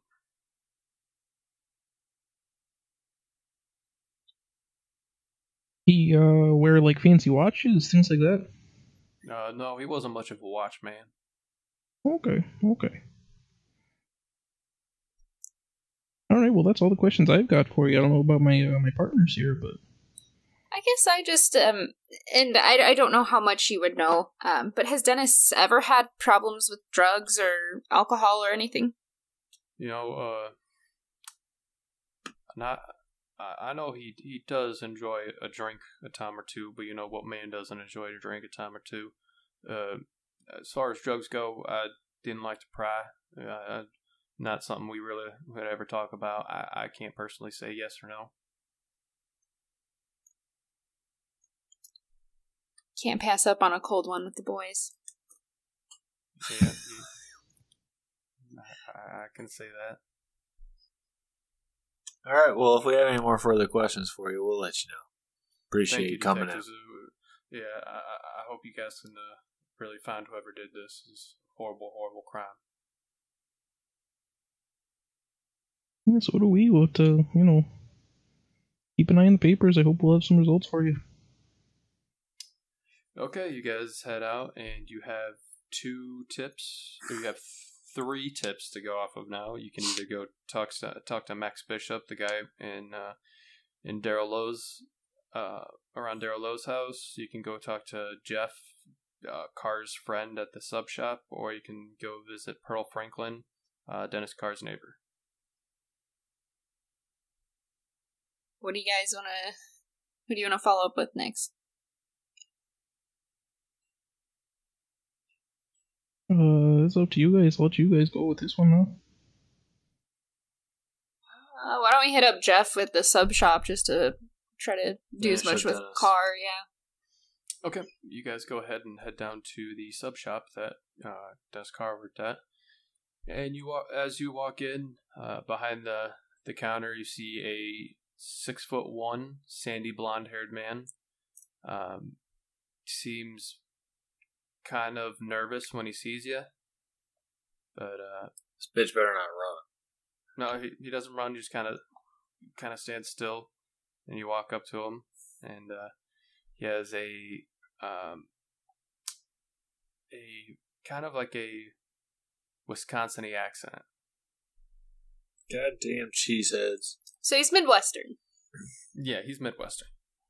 Bet she's a Green Bay fan too, that motherfucker. Uh, this man probably isn't into sports. Alright. You never know. How you doing, son?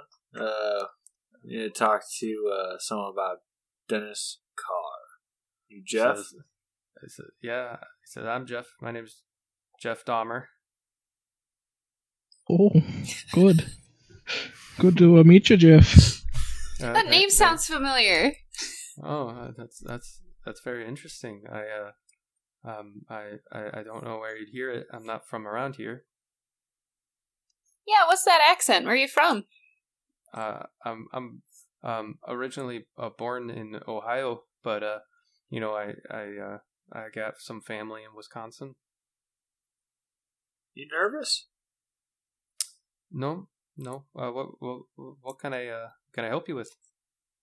Yeah, talk to you about Dennis Carr. He worked here and uh, or came around here, and uh, you know if you know anything about him, anything about uh, Yeah, his person or people he hung out with.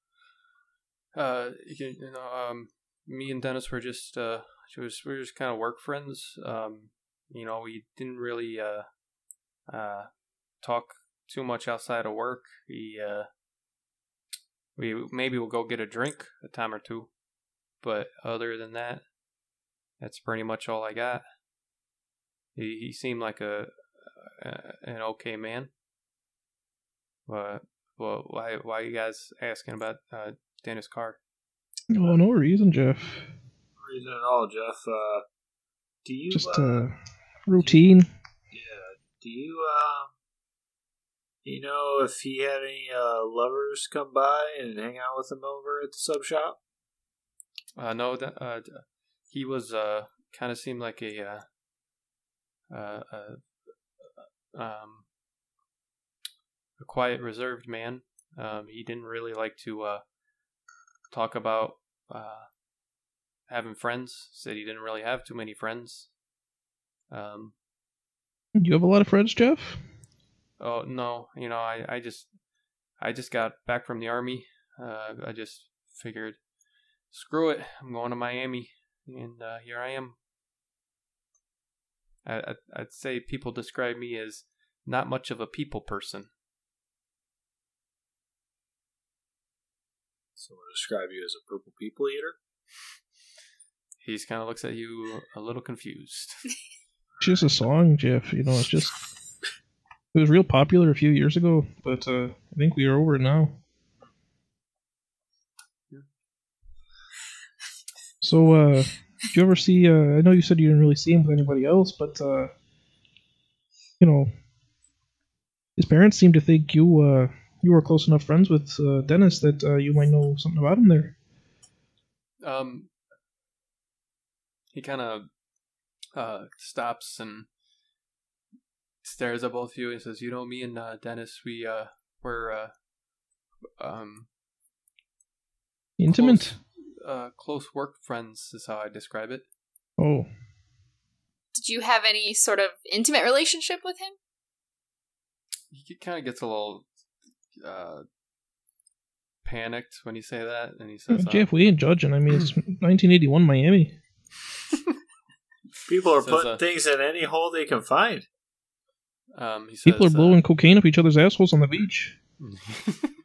he says, uh, you know, um, there there was a time or two where we kind of went out and uh, maybe we had one too many to drink and uh, you know drinking all that rum. Um, you know, we uh, might have went home together and just kind of hung out there. If uh, that's, Listen to some music and uh, you know just hang out with the boys. yeah, yeah, that's that sounds about right. How old are you, so Jeff? uh, did oh, Uh, good I'm- question. I'm I'm 23. okay. So uh, you know, did you, you and Dennis obviously you had the uh, you you know what each other. Um, did he ever mention what kind of uh what kind of guys he was into? You know, um, he he would mention that he liked. Uh, um, he wouldn't mention directly to me what kind of boys he or guys he would like. Oh, well, Um, Boys? you got he you got to you slipped up there, Jeff. You got to tell us about that now. well, uh, he would say that he, uh, um, anytime a uh, younger uh, man or um, some might say child walked in, he would kind of give me a bit of a side eye, like that meant something. And then uh, uh, when they left, he might make a bit of a, a comment in in in uh, the appearance of of one young boy. Sorry, for some reason I got German there. One in particular, or just uh, you know in general if they uh, came in and stuff Oh, like you, that. oh, you know, just in general. Okay. Uh, Um, where, Jeff? Can you remind me the address of this sub shop? Where are we at? Oh, you're in Miami Beach. See, uh, do you get a lot of return customers coming through here? Oh, yeah, you know, we got our regulars. How about uh, how about uh, Eric Fuller or uh, or Tommy Ballard? You ever anybody coming through here? Maybe know I'm good enough to know their name. You know, we we get our reg- says we get our regulars, but you know, we're not really on a name basis. Okay, okay, understandable. do you uh you know do uh, you know anywhere else that uh, Dennis like to uh, hang out? You know, he liked to go to the mall. Oh, did he now? Okay, good to know. You tell me he likes to go to the mall. Did you ever go with him? No.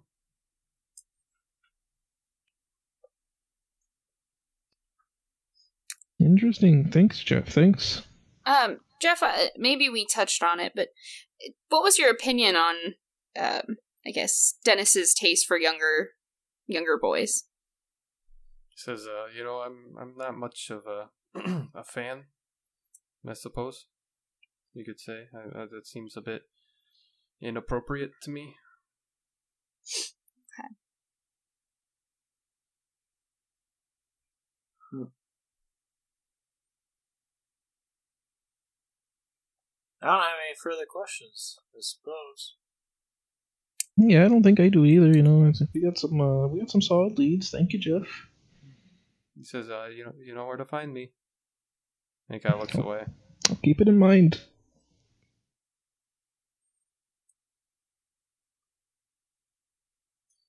Do you guys leave?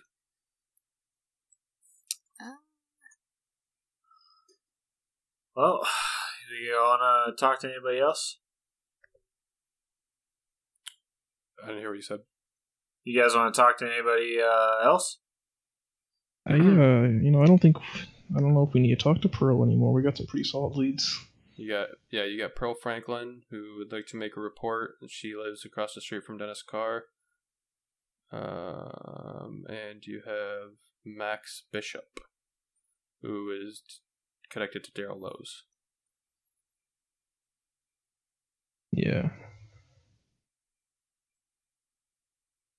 Well, you guys want to uh follow up on these next time, maybe? Yeah, I think that would be a good place to kind of stop it. Um, yeah, we're Take probably going to make this a two-parter. I feel Uh, like yeah. it will be a Absolutely. two-parter. At least. I will say you guys are going deep into details that I did not expect. Joey, we played D and D together in high school. How did you not expect this? Uh, I know that's that is true. I don't. I did not. Uh, you guys are better than detectives than I expected. I'll tell you that. you should see my notes. Holy shit. Okay, Yeah. so if uh, we'll go ahead and stop it there this week. If you guys would like anybody listening at home who would like to email us about uh, stuff that they you think these detectives missed, um, or where you think that the uh, the investigation is going, um, don't be afraid to email into either uh, the nightmare notes at gmail.com or what is your Rewind guys' and, rewind and reload podcast at gmail.com. yeah email one- either one of those and uh, we'll go ahead and kind of read them out loud at the end if we do get any you know, on the rare chance Right on. Cool. all right uh, do you guys want to do a quick plug before we sign off Yeah, that's fine. I don't know. Carl, do you want to go first? At Lunar Carl, Instagram. Boom. all right At John Mergenthaler, Instagram. timothy I don't do social media plugs, but if you want to listen to me on the gaming podcast, you can find that at uh, the Backdash on pretty much any podcast streaming platform at this point. So, quinn Uh, at Applebee's is okay on Twitter. and you can follow me at um, Ferdex7 on Instagram. And you guys should uh, tune in next week for hopefully what will be the conclusion of this riveting murder mystery. God, I hope so. I hope we're on to something. Jesus. Take a lot more cocaine. You guys are doing pretty good. So. All right. Uh, good night, everybody.